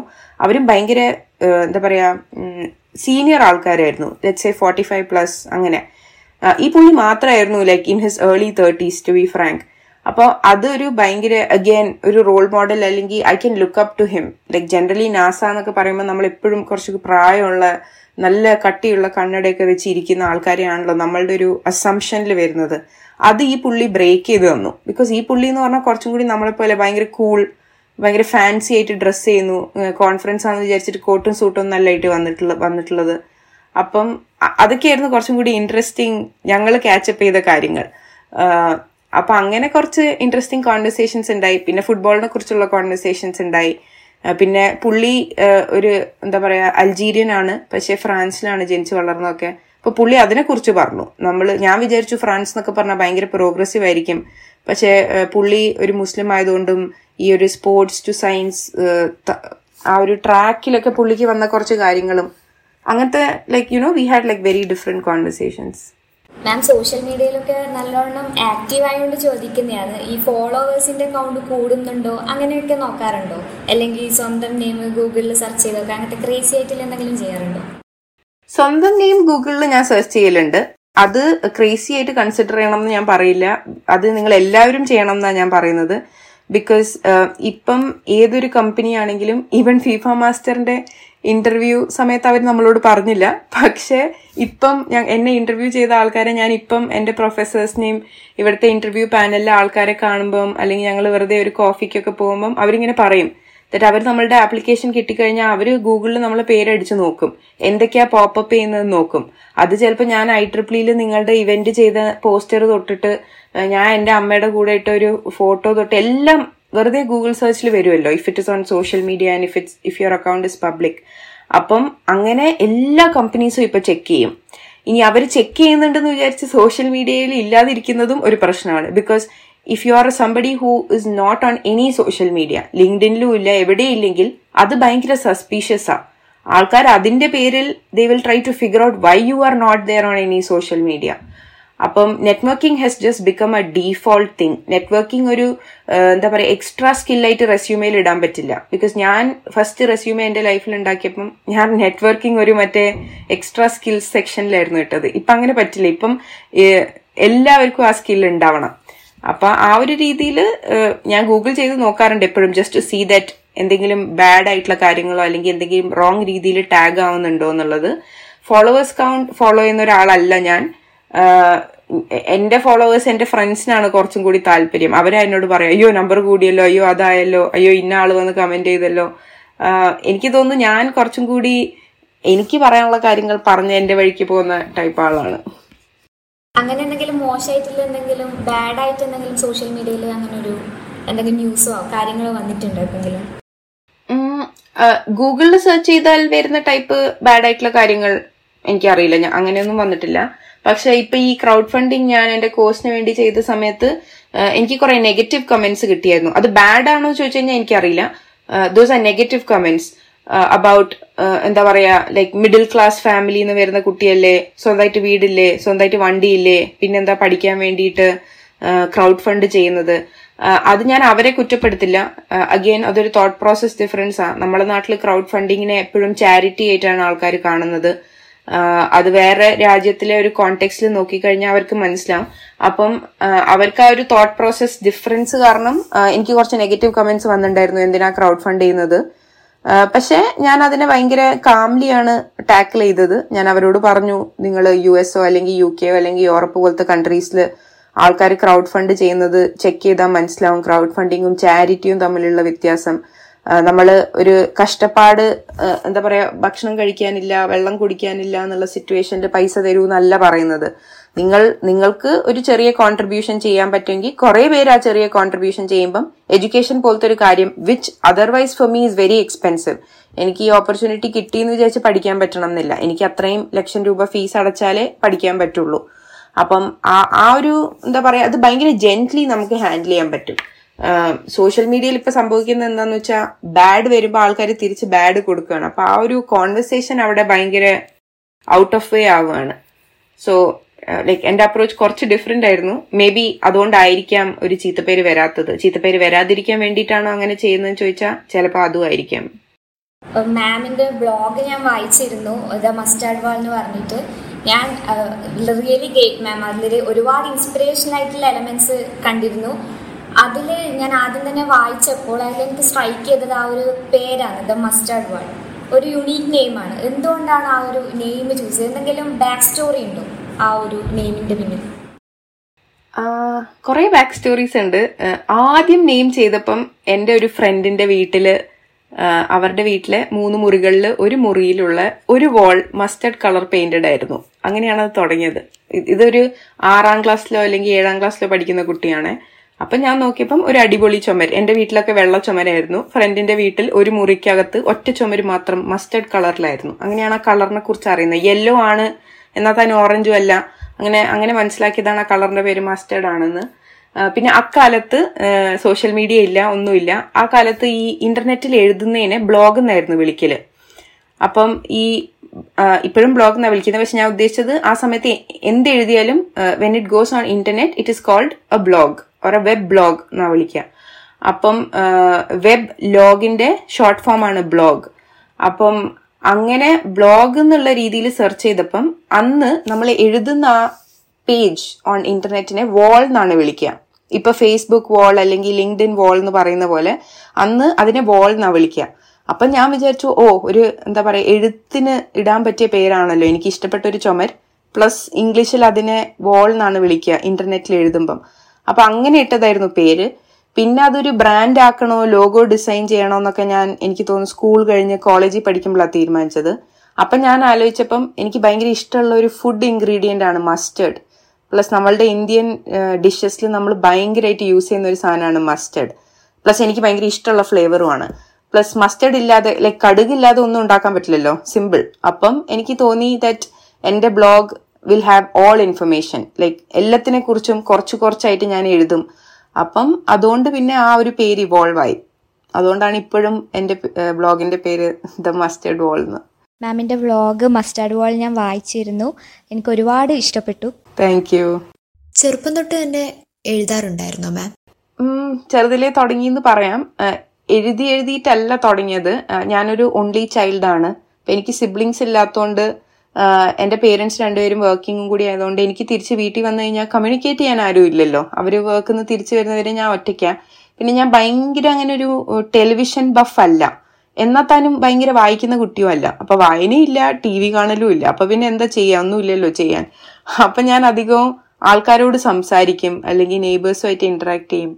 അങ്ങനെ ഇന്ററാക്ട് ചെയ്യുന്നത് ചില സമയത്ത് എനിക്ക് എന്നോട് തന്നെ സംസാരിക്കണം എന്ന് തോന്നി തുടങ്ങി. അങ്ങനെയാണ് ഡയറി എഴുതാൻ തുടങ്ങിയത്. അവിടുന്ന് തുടങ്ങിയതാണ്. സോ ബേസിക്കലി എന്റെ ഡേ ടു ഡേ കാര്യങ്ങൾ അല്ലെങ്കിൽ ഞാനൊരു കോൺവെന്റ് സ്കൂളിലാണ് പഠിച്ചത് അപ്പം ഞാൻ ചേർച്ചിൽ പോയിട്ട് വെറുതെ അവിടെ ഇങ്ങനെ ഒരു എന്താ പറയാ ഒരു റെസനേറ്റിംഗ് ഫിഗർ ഉണ്ടല്ലോ ജീസസ് എന്ന് പറഞ്ഞിട്ട്. അപ്പം ഞാൻ ഇങ്ങനെ എന്റെ കാര്യങ്ങളൊക്കെ പറയും. ആരെങ്കിലുമായിട്ട് ഒന്ന് ഡിസ്കസ് ചെയ്യണമല്ലോ ഭയങ്കര ചെറിയ കുട്ടിയായിട്ടുള്ള ഞാൻ പറയാം കേട്ടോ ഇത്. ഒരു നാലാം ക്ലാസ് അഞ്ചാം ക്ലാസ് അപ്പം അങ്ങനെ പുള്ളിക്കാരനോട് പറഞ്ഞ കാര്യങ്ങളൊക്കെ പിന്നീട് ഇപ്പൊ ചിലപ്പോ ഇന്ന് പുള്ളിയെ മീറ്റ് ചെയ്യാൻ പറ്റിയില്ലെങ്കിൽ ഞാൻ വിചാരിക്കും ഇന്ന് ചാപ്പലിൽ പോകാൻ പറ്റിയില്ല. ഇന്ന് ഞാൻ എഴുതാം. പുള്ളി വന്ന് വായിച്ചോളും. പുള്ളി ഗോഡാണല്ലോ അപ്പൊ പവർഫുൾ ആണല്ലോ. എന്റെ ബുക്കിൽ വന്ന് വായിച്ചോളും. അപ്പം ആ ഒരു തോട്ട് പ്രോസസ്സിൽ എഴുതാൻ തുടങ്ങിയതാണ്. Basically my conversations with Jesus as my first friend ആയിരുന്നു എന്റെ ഇനീഷ്യൽ റൈറ്റിംഗ് തുടങ്ങിയത്. പിന്നെ എഴുതി എഴുതി എന്റെ ആ ഒരു എന്താ പറയാ വിട്ടങ്ങ് കൂടി. ഞാൻ എന്നിൽ നിന്ന് പുറത്തേക്ക് പോകാൻ തുടങ്ങി. പിന്നെ ഞാൻ കുറച്ചും കൂടി ആൾക്കാരെ കുറിച്ച് എഴുതാൻ തുടങ്ങി. അല്ല മാം ഇങ്ങനെ കുറെ ഒരുപാട് എഴുതുമ്പോഴൊക്കെ എപ്പോഴെങ്കിലും ലിറ്ററേച്ചർ ഫീൽഡിൽ പോവാനൊരു ഇൻട്രസ്റ്റ് തോന്നിയിട്ടുണ്ടോ? അയ്യോ ഇല്ല. റൈറ്റിംഗ് എന്റെ ഒരു എന്താ പറയാ ഞാൻ നേരത്തെ പറഞ്ഞ പോലെ റൈറ്റിംഗ് എന്റെ ഒരു പ്രൊഫഷണൽ കരിയർ തോട്ട് പ്രോസസ് അല്ല ഞാൻ കുറെയൊക്കെ കൂടി എന്റെ പേഴ്സണൽ സെൽഫിഷ് ആവശ്യങ്ങൾക്ക് വേണ്ടിയിട്ടാണ് എഴുതുന്നത് സെൽഫിഷ് ആവശ്യം എന്ന് ഞാൻ ഉദ്ദേശിച്ചത് എനിക്ക് ഹാപ്പിനെസ് തോന്നുമ്പോൾ ഞാൻ എഴുതും അതിനെക്കുറിച്ച്. ഇപ്പൊ എനിക്ക് വിഷമം തോന്നുകയാണെങ്കിൽ ഞാൻ എന്റെ വിഷമത്തിനെ കുറിച്ചാണ് എഴുതുന്നത്. സോ എനിക്ക് കുറച്ചും കൂടി എന്റെ പേഴ്സണൽ ഇമോഷണൽ വെൻഡ് ഔട്ട് പ്രോസസ്സാണ് റൈറ്റിംഗ്. ആൻഡ് ഞാൻ ഇപ്പൊ ഇമോഷണലി ഹാപ്പി ആണെങ്കിലും സാഡ് ആണെങ്കിലും എക്സൈറ്റഡ് ആണെങ്കിലും ആ സമയത്ത് ഞാൻ അതിനെ റൈറ്റിംഗ് എന്ന രീതിയിൽ പ്രൊഡ്യൂസ് ചെയ്യുമ്പം എനിക്കത് ഭയങ്കര ഒരു നല്ല പ്രോസസ്സാണ് അറ്റ് എ മെന്റൽ ലെവൽ അപ്പം ഞാനത് അതിനു വേണ്ടി എഴുതുന്നതാണ്. പിന്നെ ഇവൻച്വലി ജ്യോതി പറഞ്ഞ പോലെ ആൾക്കാർക്ക് അത് വായിക്കാൻ ഇഷ്ടപ്പെട്ടതുകൊണ്ട് ഞാനിപ്പോ എന്ത് ചെയ്യും? ആൾക്കാർക്ക് കൂടി വായിക്കാൻ പറ്റുന്നുള്ള രീതിയിൽ എഴുതാൻ തുടങ്ങി. അത്രേ ഉള്ളൂ. അപ്പൊ ജ്യോതി മാം ഇപ്പൊ നമ്മളോട് പറഞ്ഞു അല്ലെ? മാമിന്റെ ഒരു ഇമോഷണൽ വെന്റ് ഔട്ടിനെ ഏറ്റവും കൂടുതൽ സഹായിക്കുന്ന ഒന്നാണ് എഴുത്ത് എന്ന് പറയുന്നത്. അത് ഏത് തരത്തിലുള്ള ഫീലിങ്സും ആയിക്കോട്ടെ. ഹാപ്പിനെസ് ആയിക്കോട്ടെ സാഡ്നെസ് ആയിക്കോട്ടെ അതൊക്കെ വളരെയധികം എക്സ്പ്രസ് ചെയ്യാൻ നമ്മളെ എഴുത്ത് ഒരുപാട് സഹായിക്കുന്നുണ്ട്. അപ്പോൾ നിനക്ക് എപ്പോഴെങ്കിലും എഴുതണമെന്നോ എഴുത്തൊരു ശീലമായി വളർത്തിയെടുക്കണമെന്നോ എപ്പോഴെങ്കിലും തോന്നിയിട്ടുണ്ടോ? ഞാൻ ബുക്സൊക്കെ ഒരുപാട് വായിക്കാറുണ്ട്. റൈറ്റേഴ്സിനെയും റൈറ്റിങ്സൊക്കെ ഭയങ്കര ഇഷ്ടമാണ് പക്ഷെ ഇതുവരെ അങ്ങനെ എഴുതി നോക്കിയിട്ടില്ല. എനിക്ക് തോന്നുന്നു എല്ലാവരും എഴുതണം എന്നാണ്. നമ്മളുടെ ഇംഗ്ലീഷ് നല്ലതാണോ അല്ലെങ്കിൽ ആൾക്കാർ വായിക്കണോ അതൊക്കെ മാറ്റി വെച്ചാലും എനിക്ക് തോന്നുന്നു ഈ പോഡ്കാസ്റ്റ് കഴിഞ്ഞാൽ ജ്യോതിയും രശ്മിയും അറ്റ്ലീസ്റ്റ് ഡെയിലി എഴുതി തുടങ്ങണം എന്നാണ് ഞാൻ എനിക്ക് തോന്നുന്നത് ലിറ്ററേച്ചർ എന്ന് പറയുന്നത് വേറെ തന്നെ ഒരു ഏരിയ ആണ്. അതിൽ കഴിവ് തെളിയിക്കാൻ ഓൾമോസ്റ്റ് എല്ലാവർക്കും പറ്റണമെന്നില്ല. ബട്ട് മാം എന്ന് പറയുന്നത് ഇപ്പൊ ഒരു ഓൾറൗണ്ടർ തന്നെയാണ്. അങ്ങനെയാണ് അനുഭവപ്പെടുന്നത്. റൈറ്റിംഗിലും അതുപോലെ വോളണ്ടിയറിംഗിലും എല്ലാത്തിലും ആ ഒരു സ്പേസ് കണ്ടെത്താൻ മാമിന് സാധിച്ചിട്ടുണ്ട്. നമ്മളെ പോലെയുള്ളവർ ജസ്റ്റ് സ്ക്രബിൾ ചെയ്യുന്നല്ലാണ്ട് അത്ര ഡീപ്ലിയിലിട്ട് പോയിട്ടില്ല. മാമിന്റെ ബ്ലോഗൊക്കെ വായിക്കുമ്പോൾ ഒരുപാട് ഇൻസ്പയർഡ് ആവുന്നുണ്ട്. അല്ലേ ജ്യോതി? അതെ ഒരുപാട് ഇൻസ്പിറേഷൻ തന്നെയാണ് അത്. ഓക്കെ മാം അപ്പോ മാമിനെ കുറിച്ച് ഇനി അറിയാനുള്ള മാമിന്റെ ഒരു മെയിൻ ഏരിയ സ്പോർട്സ് മാനേജ്മെന്റ് അതാണ് ഈ ഒരു എപ്പിസോഡിന്റെ ഹൈലൈറ്റ് എന്ന് തന്നെ പറയണമെങ്കിൽ. ഇപ്പൊ നമുക്കറിയാം സ്പോർട്സിനെ ഇഷ്ടപ്പെടുന്നവരാണ് ഭൂരിഭാഗം ആൾക്കാരും. ചിലർക്ക് ഫുട്ബോൾ ആയിരിക്കാം ചിലർക്ക് ക്രിക്കറ്റ് ആയിരിക്കാം. അത് ഓരോ- ഓരോരുത്തരുടെ പേഴ്സണൽ പ്രിഫറൻസ് അനുസരിച്ച് മാറുന്നുണ്ടാവാം. പക്ഷെ എന്താണെങ്കിലും ഒരു മാച്ചിന്റെ ഇപ്പൊ ഒരു ഡേറ്റ് അനൗൺസ് ചെയ്തിട്ടുണ്ടെങ്കിൽ ആ ഒരു മാച്ചിനുള്ള ആ ഒരു കാത്തിരിപ്പായിരിക്കും കുറെ ആൾക്ക്. പിന്നെ ആ മാച്ച് ആസ്വദിക്കുന്ന ആ രീതി അത്ര ഡീപ്പായിട്ടാണ് അവർ സ്പോർട്സിനെ കാണാറ്. പക്ഷെ ചില പാഷനേറ്റ് ആയിട്ടുള്ള ആൾക്കാർ ഒരു സ്പോർട്സിനെ ഒരു കരിയർ ആയിട്ട് ഡെവലപ്പ് ചെയ്യാനും ശ്രമിക്കാറുണ്ട്. പക്ഷെ മാം ഒരു ഡിഫറെന്റ് പാത്ത് അതായത് അതിന്റെ പിന്നാമ്പുറ കാഴ്ചകളിലേക്ക് മാനേജ്മെന്റ് ഫീൽഡിലേക്കാണ് അധികവും ഫോക്കസ് പോയിരിക്കുന്നത്. അപ്പോ അതിനുള്ള ആ ഒരു മോട്ടീവ് എന്തായിരുന്നു? എനിക്ക് സ്പോർട്സ് ആസ് എ പേഴ്സൺ ഇഷ്ടമായിരുന്നു സ്കൂളിൽ പഠിക്കുമ്പോഴും അത്ലറ്റിക്സും ചെസ്സും ബാഡ്മിന്റനും കോളേജിൽ അത്ര ചെയ്യാൻ പറ്റിയിട്ടില്ല. എഞ്ചിനീയറിംഗ് കോഴ്സ് ആയതുകൊണ്ടായിരിക്കാം. പക്ഷെ പറ്റാവുന്നത്ര ശ്രമിച്ചിട്ടുണ്ട്. ആ, അപ്പൊ അതുണ്ടായിരുന്നു എപ്പോഴും ആ, പിന്നെ രണ്ടാമത് എനിക്ക് എപ്പോഴും തോന്നിയിട്ടുണ്ട് എന്തെങ്കിലും ഒരു സ്പോർട്ട് ചെയ്യുന്ന ആൾക്കാർ കുറച്ചും കൂടി ഫ്രണ്ട്ലിയർ ആയിരിക്കും. ഇതൊക്കെ എന്റെ അസംഷൻസ് ആയിരിക്കാം ചിലപ്പം. ശരിയായിരിക്കാം തെറ്റായിരിക്കാം. ഇപ്പം ജ്യോതി സ്പോർട്ട് ചെയ്യുന്ന ഒരാളും രശ്മി സ്പോർട്ട് ചെയ്യാത്ത ഒരാളും ആണെങ്കിൽ ഞാൻ ബൈ ഡിഫോൾട്ട് വിചാരിക്കും ദാറ്റ് ജ്യോതിയായിട്ടായിരിക്കും ഇന്ററാക്ട് ചെയ്യാൻ എളുപ്പം. ബിക്കോസ് ജ്യോതി എന്തെങ്കിലും ഒരു സ്പോർട്ട് പ്രാക്ടീസ് ചെയ്യുന്ന ഒരാളാണ്. അപ്പൊ കുറച്ചും കൂടി ആ ഒരു practice discipline being on time അങ്ങനത്തെ കുറച്ച് ഫീച്ചേഴ്സ് ബൈ ഡീഫോൾട്ട് ജ്യോതിയിൽ ഉണ്ടാവും അപ്പൊ എനിക്ക് sport as a medium human ഡെവലപ്മെന്റിന് ഭയങ്കര നല്ലതാണെന്ന് തോന്നിയിട്ടുണ്ട്. At a personal level and at a societal level അപ്പം ഭയങ്കര സ്പോർട്ടിംഗ് നേഷൻസ് എടുക്കുകയാണെങ്കിൽ ബൈ ഡീഫോൾട്ട് അവർക്ക് ഇങ്ങനത്തെ ഒരു ഫീലിംഗ് ഉണ്ടാവും. അപ്പം അങ്ങനെ ഒരു തോട്ട് പ്രോസസ്സ് ഉള്ളതുകൊണ്ട് എനിക്ക് സ്പോർട്സിനോട് എപ്പോഴും ഒരു താല്പര്യം ഉണ്ടായിരുന്നു. ഞാനതൊരു കരിയർ ആയിട്ട് എടുക്കുമെന്ന് ചോദിച്ചു കഴിഞ്ഞാൽ ക്ലിയർലി നോട്ട് റൈറ്റ് ബിക്കോസ് ഈ പോഡ്കാസ്റ്റിന്റെ തുടക്കത്തിൽ ഞാൻ എന്റെ മെക്കാനിക്കൽ എഞ്ചിനീയറിംഗ് ജേർണി പറഞ്ഞതാ. ആ എനിക്ക് സ്പോർട്സ് ആയിട്ട് ഒരു ബന്ധവുമില്ല ലൈക്ക് എനിക്ക് സ്പോർട്സ് എന്റെ ഒരു കരിയർ പാത്തായിട്ട് വേണമെന്ന് പോലും ഇല്ലായിരുന്നു. പക്ഷെ എനിക്ക് സ്പോർട്ടിംഗ് ഇവന്റ്സിൽ അല്ലെങ്കിൽ ഇപ്പോൾ ലെറ്റ്സ് ഞാൻ ഫിഫ വേൾഡ് കപ്പ് കാണുന്ന ഒരാളാണ് അപ്പം എല്ലാ ഫിഫ വേൾഡ് കപ്പും കാണുമ്പോൾ ഇങ്ങനെ വിചാരിക്കും ഓ ഏതെങ്കിലും ഒരു വേൾഡ് കപ്പിന്റെ ഒരു വോളണ്ടിയർ എങ്കിലും ആയിട്ട് നിൽക്കാൻ പറ്റണം. അവിടുത്തെ ആ ഒരു ഫീൽ ആ ഒരു വേൾഡ് കപ്പിൽ ഉണ്ടാകുന്ന ഒരു ഫീൽ കിട്ടാൻ വേണ്ടിയിട്ട് എന്നുള്ള. അപ്പൊ അങ്ങനെ സ്റ്റാർട്ട് ചെയ്തൊരു സാധനമായിരുന്നു. അപ്പം ഞാൻ കോളേജിൽ പഠിക്കുമ്പം ഐ ട്രിപ്പിളി വോളണ്ടിയർ ചെയ്ത പോലെ തന്നെ ഞാൻ നാഷണൽ ഗെയിംസ് എന്ന് പറഞ്ഞ് കേരളത്തിൽ നടന്ന നാഷണൽ ഗെയിംസിന് വോളണ്ടിയർ ചെയ്തു. അതായിരുന്നു എന്റെ ഫസ്റ്റ് വോളണ്ടിയറിംഗ് എക്സ്പീരിയൻസ് പക്ഷേ ആ വോളണ്ടിയറിംഗ് എക്സ്പീരിയൻസ് എന്റെ ഫുൾ തോട്ട് പ്രോസസ്സ് മാറ്റി. അതിനുശേഷം എനിക്ക് ആ ഇൻഡസ്ട്രീനോട് തന്നെ ഇഷ്ടം തോന്നി. ബിക്കോസ് എനിക്ക് ആ ഇൻഡസ്ട്രി ഭയങ്കര എക്സൈറ്റിംഗ് ആയി തോന്നി. അവിടെ എഞ്ചിനീയറിംഗ് ഉണ്ടായിരുന്നു അവിടെ ടെക്നോളജി ഉണ്ടായിരുന്നു അവിടെ പീപ്പിൾ മാനേജ്മെന്റ് ഉണ്ടായിരുന്നു. ബേസിക്കലി ഞാൻ ആഗ്രഹിച്ച എല്ലാം ആ സെക്ടറിൽ ഉണ്ടായിരുന്നു. പ്ലസ് അവിടെയുള്ള ആൾക്കാർ എല്ലാവരും ബൈ ഡിഫോൾട്ട് ഓൾറൗണ്ടേഴ്സ് ലൈക്ക് ഇന്നത് മാത്രമേ ഞാൻ ചെയ്യുള്ളൂ എന്ന് പറഞ്ഞിട്ട് കാര്യമില്ല. ആ സെക്ടറിൽ ഒന്നാമത് കുഞ്ഞു സെക്ടർ ആയതുകൊണ്ട് എല്ലാവരും എല്ലാ പണിയും എടുക്കണം. ഐ ട്രിപ്പിളി ഒക്കെ പോലെ എല്ലാവരും എല്ലാം ചെയ്യണം. അപ്പൊ അങ്ങനെയുള്ള ഒരു എക്സ്പോഷർ ആസ് എ വോളണ്ടിയർ എനിക്ക് ഞാൻ എഞ്ചിനീയറിംഗ് സ്റ്റുഡന്റ് ആയ സമയത്ത് കിട്ടി. പിന്നെ ഐ ഡിൻ ലുക്ക് ബാക്ക് പിന്നെ ഞാൻ എപ്പോ ഒരു സ്പോർട്ടിംഗ് ഇവന്റ് വരുമ്പോഴും ഞാൻ കയറി ജോലി ഉണ്ടോ എന്നാണ് നോക്കാൻ തുടങ്ങിയത്. ഞാൻ വോളണ്ടിയറിംഗ് ഒരു തവണയേ ചെയ്തിട്ടുള്ളൂ. അത് ഈ നാഷണൽ ഗെയിംസിന് വേണ്ടിയിട്ടാ. അതിനുശേഷം ഞാൻ അപ്ലൈ ചെയ്തു. എന്റെ എന്താ പറയാ ബിടെക് ഡിഗ്രി വെച്ചിട്ട് തന്നെ ഒരു സ്പോർട്സ് മാനേജ്മെന്റ് ഡിഗ്രി ഇല്ലാതെ തന്നെ ഞാൻ ഫിഫ അണ്ടർ സെവന്റീന് വേണ്ടി വർക്ക് ചെയ്തു. ഐ എസ് എല്ലിന് വേണ്ടി വർക്ക് ചെയ്തു. എൻ ബി എ ഇന്ത്യയിൽ വന്നപ്പോൾ എൻ ബി എക്ക് വേണ്ടി വർക്ക് ചെയ്തു. അപ്പൊ പിന്നെ I just kept chasing it പക്ഷെ ഞാൻ ഫുള്ളി സ്പോർട്സ് എടുത്തില്ല. ബിക്കോസ് എനിക്ക് ഉറപ്പില്ലായിരുന്നു. ഫുള്ളി സ്പോർട്സ് എടുത്തു കഴിഞ്ഞാൽ എനിക്ക് എക്സൽ ചെയ്യാൻ പറ്റുമെന്ന് അപ്പോൾ എനിക്ക് ഇൻഡിപെൻഡന്റ് ആയിട്ട് ജീവിക്കാൻ ഒരു കോൺസ്റ്റന്റ് ഇൻകം വേണമായിരുന്നു അപ്പോൾ ഞാൻ എന്റെ മെക്കാനിക്കൽ എഞ്ചിനീയറിംഗ് അവിടെ സൈഡിൽ വെച്ചിട്ട് ഇതൊരു പാർട്ട് ടൈം ജോലികളായിട്ടോ അല്ലെങ്കിൽ സെബാറ്റിക്കൽ ലീവ് ഒക്കെ എടുത്തിട്ടായിരുന്നു ഞാൻ പോയി ചെയ്തത്.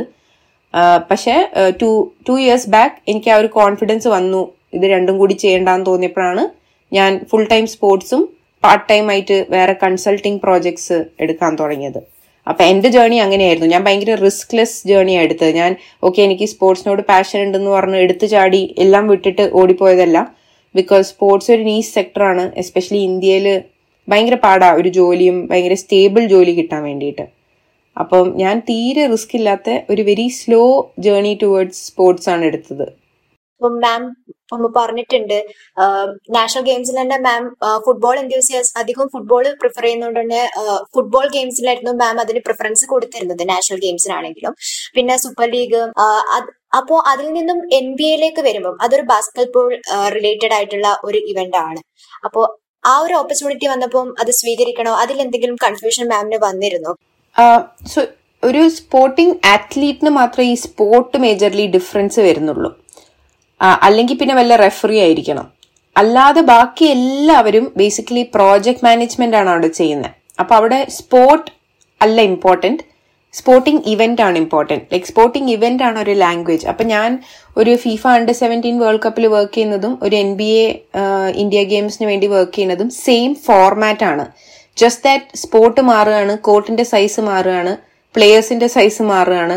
ടൈമിങ്സ് മാറുകയാണ്. അത്രയേ ഉള്ളൂ. പക്ഷേ overall management of the process same ആണ്. ഇതിപ്പം ഒരു ഐ ട്രിപ്ലി കമ്പാരിസൺ പറയുകയാണെങ്കിൽ ഇപ്പൊ ഐ ട്രിപ്പിളിയിൽ ഡബ്ല്യു ഐ ചെയ്യുന്ന ഒരു ഇവന്റും വൈ പി ചെയ്യുന്ന ഒരു ഇവന്റും സെയിം ഫോർമാറ്റ് ആയിരിക്കാം. പക്ഷെ ടാർഗറ്റ് ഓഡിയൻസ് ഡിഫറെന്റ് ആണെന്നേ ഉള്ളൂ. പക്ഷെ നിങ്ങൾ ആ ഒരു ഇവന്റ് നടത്തുക എങ്ങനെയാ? Same രീതിയിലായിരിക്കാം. Same panel discussion same poster design like ആ steps towards doing that event same ആണല്ലോ. ആ സെയിം പ്രോസസ്സാണ് സ്പോർട്സിനും അതിപ്പോ ഫോർമുല വൺ എടുത്താലും അങ്ങനെ തന്നെയാ. അല്ലെങ്കിൽ ഐസ് ഹോക്കി എടുത്താലും അങ്ങനെ തന്നെയാ. ഒളിമ്പിക്സ് എടുത്താലും അങ്ങനെ തന്നെയാ. ഈ ബിഹൈൻഡ് ദ സീൻസ് അല്ലെങ്കിൽ സ്പോർട്സ് മാനേജ്മെന്റ് പ്രൊഫഷണൽസ് ചെയ്യുന്ന പണി എപ്പോഴും ഏകദേശം സെയിം ആണ്. അത് ഓരോ സെക്ടർ ആണേ ഉള്ളൂ. മാർക്കറ്റിംഗിലാണോ കമ്മ്യൂണിക്കേഷനിലാണോ സോഷ്യൽ മീഡിയയിലാണോ ഞാൻ ചെയ്യുന്ന പോലെ പ്ലെയർ മാനേജ്മെന്റ് അല്ലെങ്കിൽ കോമ്പറ്റീഷൻസ് ഡിപ്പാർട്ട്മെന്റ് ആണോ? അങ്ങനെ അതനുസരിച്ച് മാറുന്നേ ഉള്ളൂ. പക്ഷേ അത് അക്രോസ് സ്പോർട്ട് ചെയ്യാൻ പറ്റും. പ്ലസ് എനിക്ക് ഫുട്ബോൾ ആസ് എ ഫാൻ ആണ് ഇഷ്ടം. അല്ലാണ്ട് ഫുട്ബോൾ തന്നെ ചെയ്യണം എന്നില്ല ഇപ്പൊ ഞാൻ ഫിഫ മാസ്റ്റർ കഴിഞ്ഞാൽ ചിലപ്പോൾ ഞാൻ ഫുട്ബോൾ അല്ലായിരിക്കും ചെയ്യുന്നത് പക്ഷേ സ്പോർട്ട് സ്പോർട്ടിൽ വർക്ക് ചെയ്യാന്ന് പറഞ്ഞാൽ സിമിലർ ആണ്. ഏത് സെക്ടറിലാണെങ്കിലും അപ്പൊ മാം ഇതിപ്പം ഒരുപാട് സ്പോർട്സ് ഇവന്റ്സ് കോർഡിനേറ്റ് ചെയ്തിട്ടുണ്ട്. അപ്പോ ഓരോ ഇവന്റിലും മാം ചെയ്യുന്ന വർക്ക് ഡിഫറെന്റ് ഡിഫറെന്റ് ആയിരിക്കും. അപ്പൊ അതിൽ നിന്ന് കിട്ടിയ ആ ഒരു എക്സ്പീരിയൻസ് കൊണ്ടാണോ? പിന്നെ ഈ ഫിഫ മാസ്റ്റേഴ്സ് എന്നുള്ള ഈ ഒരു വൺ ഡിഗ്രി കോഴ്സിലേക്ക് എത്തിയതും പിന്നെ ആ കോഴ്സിനെ കുറിച്ച് കൂടുതലായിട്ട് മാമിന് എന്താ പറയാ അങ്ങനെയാണോ എത്തിയെന്ന് ചോദിച്ചു കഴിഞ്ഞാൽ എനിക്ക് ഈ കോഴ്സിനെ കുറിച്ച് ഞാൻ നാഷണൽ ഗെയിംസ് ചെയ്ത അന്ന് അറിയാം വിച്ച് ഇസ് ടൂ തൗസൻഡ് ഫിഫ്റ്റീനിൽ റൈറ്റ് സിക്സ് ഇയേഴ്സ് ബാക്ക് അന്ന് ഞാൻ അവിടെ പുറത്തുനിന്ന് വന്നൊരു റെഫറി ഇന്ത്യന്റെ പുറത്തുനിന്ന് വന്ന ഒരാളുടെ അടുത്ത് ഇങ്ങനെ വെറുതെ വോളണ്ടിയർ ആണല്ലോ. അപ്പോൾ ഫ്രീ ആയിട്ട് ഇങ്ങനെ ചായ എന്തോ കൊടുക്കാൻ പോയതാ. ഞാനൊരു നോർമൽ വോളണ്ടിയർ ആയിരുന്നു. അപ്പം ആ സമയത്ത് ഞാനിങ്ങനെ എന്തോ എങ്ങനെയാണ് ഈ ഇൻഡസ്ട്രിയിൽ ആൾക്കാർ ജോയിൻ ചെയ്യുന്നതെന്നോ അങ്ങനെ എന്തോ ചോദിച്ച സമയത്താണ് പുള്ളി പറഞ്ഞത് യു കെയിലും യു എസിലൊക്കെ ഇങ്ങനെ കോഴ്സസ് ഉണ്ട്. അപ്പൊ ആൾക്കാർ അണ്ടർ ഗ്രാജുവേഷൻ കഴിഞ്ഞാൽ ആ കോഴ്സ് എടുക്കാൻ പോകും എന്നിട്ട് അത് കഴിഞ്ഞിട്ട് അവർ സ്പോർട്സ് മാനേജേഴ്സ് ആവും എന്ന് പറഞ്ഞു. അപ്പം ഞാൻ ഇതുപോലെ എല്ലാവരും ചെയ്യുന്ന പോലെ ഞാൻ പോയി ഇന്റർനെറ്റിലൊക്കെ സെർച്ച് ചെയ്തു. അപ്പം സ്പോർട്സ് മാനേജ്മെന്റ് കോഴ്സസ് എന്ന് ടൈപ്പ് ചെയ്ത് കഴിഞ്ഞാൽ അന്നും ഇന്നും എനിക്ക് തോന്നുന്നു ആദ്യത്തെ ഒരു അഞ്ച് സെർച്ചിൽ ഫീഫ മാസ്റ്റർ വരും. പിന്നെ ഫീഫ എന്നുള്ള ഒരു വേർഡും കൂടി അറ്റാച്ച്ഡ് ആയതുകൊണ്ട് ഞാൻ അത് തുറന്നു നോക്കി. അതിനെക്കുറിച്ച് വായിച്ചു. അപ്പം ഞാൻ അടിപൊളി കോഴ്സാണെന്ന് മനസ്സിലായി. പക്ഷേ എന്നാ എനിക്ക് ഇപ്പൊ അപ്ലൈ ചെയ്യാൻ പറ്റുമോ എന്ന് ചോദിച്ചാൽ ഇല്ല. അതിന്റെ ക്രൈറ്റീരിയാസിൽ ഒരു പാതി ക്രൈറ്റീരിയാസ് ഞാൻ മാച്ച് പോലും ചെയ്യുന്നില്ലായിരുന്നു. ഈവൻ എനിക്ക് എഞ്ചിനീയറിംഗ് കഴിഞ്ഞ് പോകാനാണെങ്കിൽ പോലും എനിക്ക് പറ്റില്ലായിരുന്നു. Like I was in fitting their criteria because sports experience വേണം ഗ്രാജുവേഷൻ കഴിയണം അത് കഴിയണം ഇത് കഴിയണം മിനിമം ത്രീ ഇയേഴ്സ് എക്സ്പീരിയൻസ് വേണം. അപ്പൊ ഞാൻ അതൊക്കെ നോക്കിയപ്പം പ്ലസ് ഭയങ്കര എക്സ്പെൻസീവ് ആണ് സ്വിസ് ഫ്രാങ്ക്സിലായതുകൊണ്ട് അപ്പം ഞാൻ പക്ഷേ it was always at the back of my head പിന്നെ എഞ്ചിനീയറിംഗ് കഴിഞ്ഞിട്ടും എനിക്ക് ഹാർവേഡോ കേംബ്രിഡ്ജോ അല്ലെങ്കിൽ എം ഐ ടി സ്ലോൻ സ്കൂളിലോ എവിടെയെങ്കിലും പോയി എം ബി എ ചെയ്യണമെന്നായിരുന്നു. അപ്പൊ അതും ഇതുപോലെ ഭയങ്കര ഒരു എക്സ്പെൻസീവ് പ്രോസസ്സസ് പ്ലസ് നല്ല ക്രൈറ്റീരിയ വേണമായിരുന്നു. അപ്പൊ ഞാൻ എന്റെ Harvard Cambridge Oxford M B എയിലോട്ട് FIFA മാസ്റ്ററിനെയും കൂടി വലിച്ചിട്ടു ആ ലിസ്റ്റിലോട്ട് പ്രിപ്പറേഷൻ ലിസ്റ്റിലോട്ട് പിന്നെ ഞാൻ ഈ പറഞ്ഞ പോലെ ഈ ആറ് വർഷം എടുത്തു ഞാൻ. എന്നെ തന്നെ പ്രിപ്പയർ ചെയ്ത് ഈ കോഴ്സിന് വേണ്ടി ഒരു നല്ല കാൻഡിഡേറ്റ് ആയി മാറാൻ വേണ്ടിയിട്ട്. അപ്പം അതും ഒരു സ്ലോ ആൻഡ് സ്റ്റഡി പ്രോസസ് അപ്പോ മാമിനെ പോലെ തന്നെ വുമൻസ് കുറെ അവിടെ ഉണ്ടായിട്ടുണ്ടായിരുന്നു ഫിഫയിൽ ഫിഫ ഭയങ്കര ഇൻക്ലൂസീവ് ആണ്. അപ്പം ഞാൻ ഫിഫയിൽ വർക്ക് ചെയ്ത സമയത്ത് ഞാൻ വോളണ്ടിയർ മാനേജർ ആയിരുന്നു. അപ്പം ലൈക് എന്റെ role was basically volunteer application ചെയ്ത ആൾക്കാരെ സ്ക്രൂട്ടനി ചെയ്യുക പ്ലസ് അവരെ ഇന്റർവ്യൂ ചെയ്യുക സെലക്ഷൻ ചെയ്യുക പിന്നെ അവരെ അവരെ എന്താ പറയുക പ്ലേസ് ചെയ്യുക ഡിഫറെന്റ് ഡിപ്പാർട്ട്മെന്റ്സിൽ അപ്പം ബാക്കി ഡിപ്പാർട്ട്മെന്റ് മാനേജേഴ്സുമായിട്ട് ഡിസ്കസ് ചെയ്ത് അവരുടെ റിക്വയർമെന്റ് മനസ്സിലാക്കി വോളണ്ടിയേഴ്സിന് കൊടുക്കുക ഈ വോളണ്ടിയേഴ്സിന്റെ ട്രെയിനിങ് ചെയ്യുക. അപ്പൊ ബേസിക്കലി എന്റെ work was very focused on എന്താ പറയാ മൾട്ടി ഡിപ്പാർട്ട്മെന്റ്സ് അപ്പം എനിക്ക് എല്ലാ ഡിപ്പാർട്ട്മെന്റിലെ മാനേജറുമായിട്ട് ഡിസ്കസ് ചെയ്യേണ്ട ഒരു ടൈപ്പ് റോളായിരുന്നു ഒരു സെൻട്രൽ ടൈപ്പ് റോളായിരുന്നു അപ്പം ആൻഡ് എനിക്ക് ഭയങ്കര ഒരു once in a lifetime opportunity ആയിരുന്നു അന്ന് to get like a full time contract with FIFA I mean for a FIFA world cup right under seventeen world cup ആയിരുന്നെങ്കിൽ പോലും. അപ്പൊ ആ സമയത്ത് ആ റോളിൽ ഞാൻ മനസ്സിലാക്കിയ ഒരു കാര്യം ഫീഫ ആസ് എൻ ഓർഗനൈസേഷൻ ഭയങ്കര ഇൻക്ലൂസീവ് ആണ്. അപ്പം ഇപ്പൊ എനിക്ക് അവർ വോളണ്ടിയേഴ്സിനെ സെലക്ട് ചെയ്യാൻ തന്ന ഗൈഡ് ലൈൻസ് നോക്കുവാണെങ്കിൽ പോലും ആ ഗൈഡ് ലൈൻസിൽ എഴുതിയിട്ടുണ്ട് ഇത്ര വുമൺ ആയിരിക്കണം ഇത്ര people above the age of fifty ആയിരിക്കണം. ഇത്ര ആൾക്കാർ റിട്ടയർഡ് പീപ്പിൾ ആയിരിക്കണം. ഇത്ര ആൾക്കാർ സ്പെഷ്യലി ഏബിൾഡ് പീപ്പിൾ ആയിരിക്കണം. അപ്പം അങ്ങനത്തെ ഭയങ്കര ഗൈഡ് ലൈൻസ് ഉള്ളതുകൊണ്ട് ബൈ ഡീഫോൾട്ട് ഭയങ്കര ഇൻക്ലൂസീവ് ആവും. പിന്നെ ഞാൻ ഫിഫ അണ്ടർ സെവന്റീൻ വേൾഡ് കപ്പിന് വർക്ക് ചെയ്ത സമയത്ത് എന്റെ കൊലീഗ്സിൽ കുറെ പേര് വിമൻ ആയിരുന്നു. So it was an nice balance of men and women അവിടെ എന്തെങ്കിലും ജെൻഡർ ബേസ്ഡ് ആയിട്ടുള്ള ഡിസ്ക്രിമിനേഷൻ ഫേസ് ചെയ്യേണ്ടി വന്നിട്ടുണ്ടോ? ഫീഫ പെർസ്പെക്റ്റീവിൽ ഫേസ് ചെയ്യേണ്ടി വന്നിട്ടില്ല. പക്ഷേ വേൾഡ് കപ്പ് പോലത്തെ ഒരു ഇവന്റിന് വർക്ക് ചെയ്യുമ്പോൾ നമ്മൾ കുറേ ഈ എന്താ പറയാ ഈ നിങ്ങൾ വിചാരിക്കും ടൂർണമെന്റ് എന്ന് പറഞ്ഞു കഴിഞ്ഞാൽ ജസ്റ്റ് സ്റ്റേഡിയം സ്റ്റേഡിയത്തിലുള്ള കാര്യങ്ങൾ ടൂർണമെന്റിന്റെ ദിവസങ്ങൾ അത് മാത്രമല്ല ടെക്നിക്കലി ടൂർണമെന്റ് തുടങ്ങുന്നതിന്റെ മുമ്പേ ഗവൺമെന്റുമായിട്ട് സംസാരിക്കണം. സ്റ്റേഡിയത്തിലോട്ട് വരുന്ന റോഡ് റിപ്പയർ ചെയ്യണമെങ്കിൽ റോഡ് പി ഡബ്ല്യു ഡിയിൽ പോയി സംസാരിക്കണം. അങ്ങനെ വേറെ കുറെ അഡീഷണൽ കാര്യങ്ങൾ നമ്മൾ ചെയ്യണം. ഈ ടൂർണമെന്റ് തുടങ്ങുന്നതിന് മുമ്പേ പോലീസുമായിട്ട് കോർഡിനേറ്റ് ചെയ്യണം. ചില ഏജൻസീസുമായിട്ട് കോർഡിനേറ്റ് ചെയ്യണം. അപ്പൊ എനിക്ക് അങ്ങനത്തെ ഒരു സെക്ടറിൽ കുറച്ച് ഡിസ്ക്രിമിനേഷൻ തോന്നിയിട്ടുണ്ട്. അപ്പം അങ്ങനെ നമ്മളുടെ സോ അതെനിക്ക് കുറച്ചും കൂടി ഇന്ത്യൻ ഡിസ്ക്രിമിനേഷൻ ആണ് കിട്ടിയത്. അല്ലാണ്ട് ഫീഫ എംപ്ലോയീസിന്റെ അടുത്തുനിന്നോ അല്ലെങ്കിൽ ഫീഫ കൊലീഗ്സിന്റെ അടുത്തുനിന്നോ അല്ലെങ്കിൽ ഒരു ഇന്റർനാഷണൽ ക്രൗഡിന്റെ അടുത്ത് നല്ല കിട്ടിയത്. എനിക്ക് നമ്മളെ നാട്ടിൽ ഇങ്ങനെ ഓരോ സ്ഥലത്ത് പോകുമ്പം ഒരു പെണ്ണാണ്. ഇപ്പം എനിക്ക് എഞ്ചിനീയറിംഗ് ബാക്ക്ഗ്രൗണ്ടും കൂടി ഉള്ളതുകൊണ്ട് ഒരു പി ഡബ്ല്യു ഡി ഓഫീസിലോ അല്ലെങ്കിൽ ഒരു ഒരു കളക്ടറിന്റെ ടെക്നോളജി ഡിവിഷനിലോ പോകുമ്പം എനിക്ക് അറിയായിരുന്നു എന്തായിരുന്നു പറയേണ്ടതെന്ന്. അപ്പൊ അവരിങ്ങോട്ട് എന്തെങ്കിലും റാൻഡം എക്സ്ക്യൂസ് തന്നാലും എനിക്ക് തിരിച്ചു പറയാനുള്ള എക്യുപ്മെന്റ് ഉണ്ടായിരുന്നു. ബിക്കോസ് ഞാനൊരു എഞ്ചിനീയർ ആയതുകൊണ്ട്. അപ്പൊ ഞാൻ പറയും ഇല്ല പക്ഷെ അതിന് ഇത്ര സമയം വേണ്ടല്ലോ. എന്ന് ഞാൻ പറയുമ്പം ഞാനൊരു പെണ്ണായതുകൊണ്ടും ലൈക്ക് അവരിങ്ങനെ ചോദിക്കും. ലൈക്ക് ലൈക്ക് അവർക്ക് എപ്പോഴും ഒരു ആണിനെ കണ്ടാലാണ് ഒരു തൃപ്തി. Like like who's your boss എന്ന് അവർ ചോദിക്കുക. അപ്പം ഞാൻ പറയും അല്ല ഞാനാണ് ഈ ഡിപ്പാർട്ട്മെന്റ് ബോസ് അപ്പൊ എനിക്കാണ് ഇത് പറയാനുള്ളത് നിങ്ങളുടെ അടുത്ത് എന്ന് പറഞ്ഞു കഴിഞ്ഞാൽ ഞാനൊരു പെണ്ണായതുകൊണ്ട് അവർ പല സമയത്തും ഡിസ്ക്രിമിനേറ്റ് ചെയ്തിട്ടുണ്ട്. പക്ഷെ പിന്നീട് അവർക്ക് അപ്പർ അതോറിറ്റീസ് എന്ന് മനസ്സിലാവുന്ന അവരുടെ ലയസൻ ഓഫീസർ ഞാനാന്ന് അറിഞ്ഞു കഴിഞ്ഞാൽ പിന്നെ അവർ കേട്ടേ പറ്റൂ. പക്ഷെ ആ ഒരു സെക്കൻഡ് സ്റ്റെപ്പിന്റെ ആവശ്യം വരുന്നുണ്ട് അവിടെ. പക്ഷെ എനിക്ക് പകരം ഇപ്പം ഒരു ആണാണ് പോകുന്നതെങ്കിൽ ലൈക്ക് അവിടെ പോകുന്നു കാര്യം പറയുന്നു അവർ ചെയ്യുന്നു. ആ ഒരു ഡിഫറൻസ് എനിക്ക് തോന്നിയിട്ടുണ്ട്.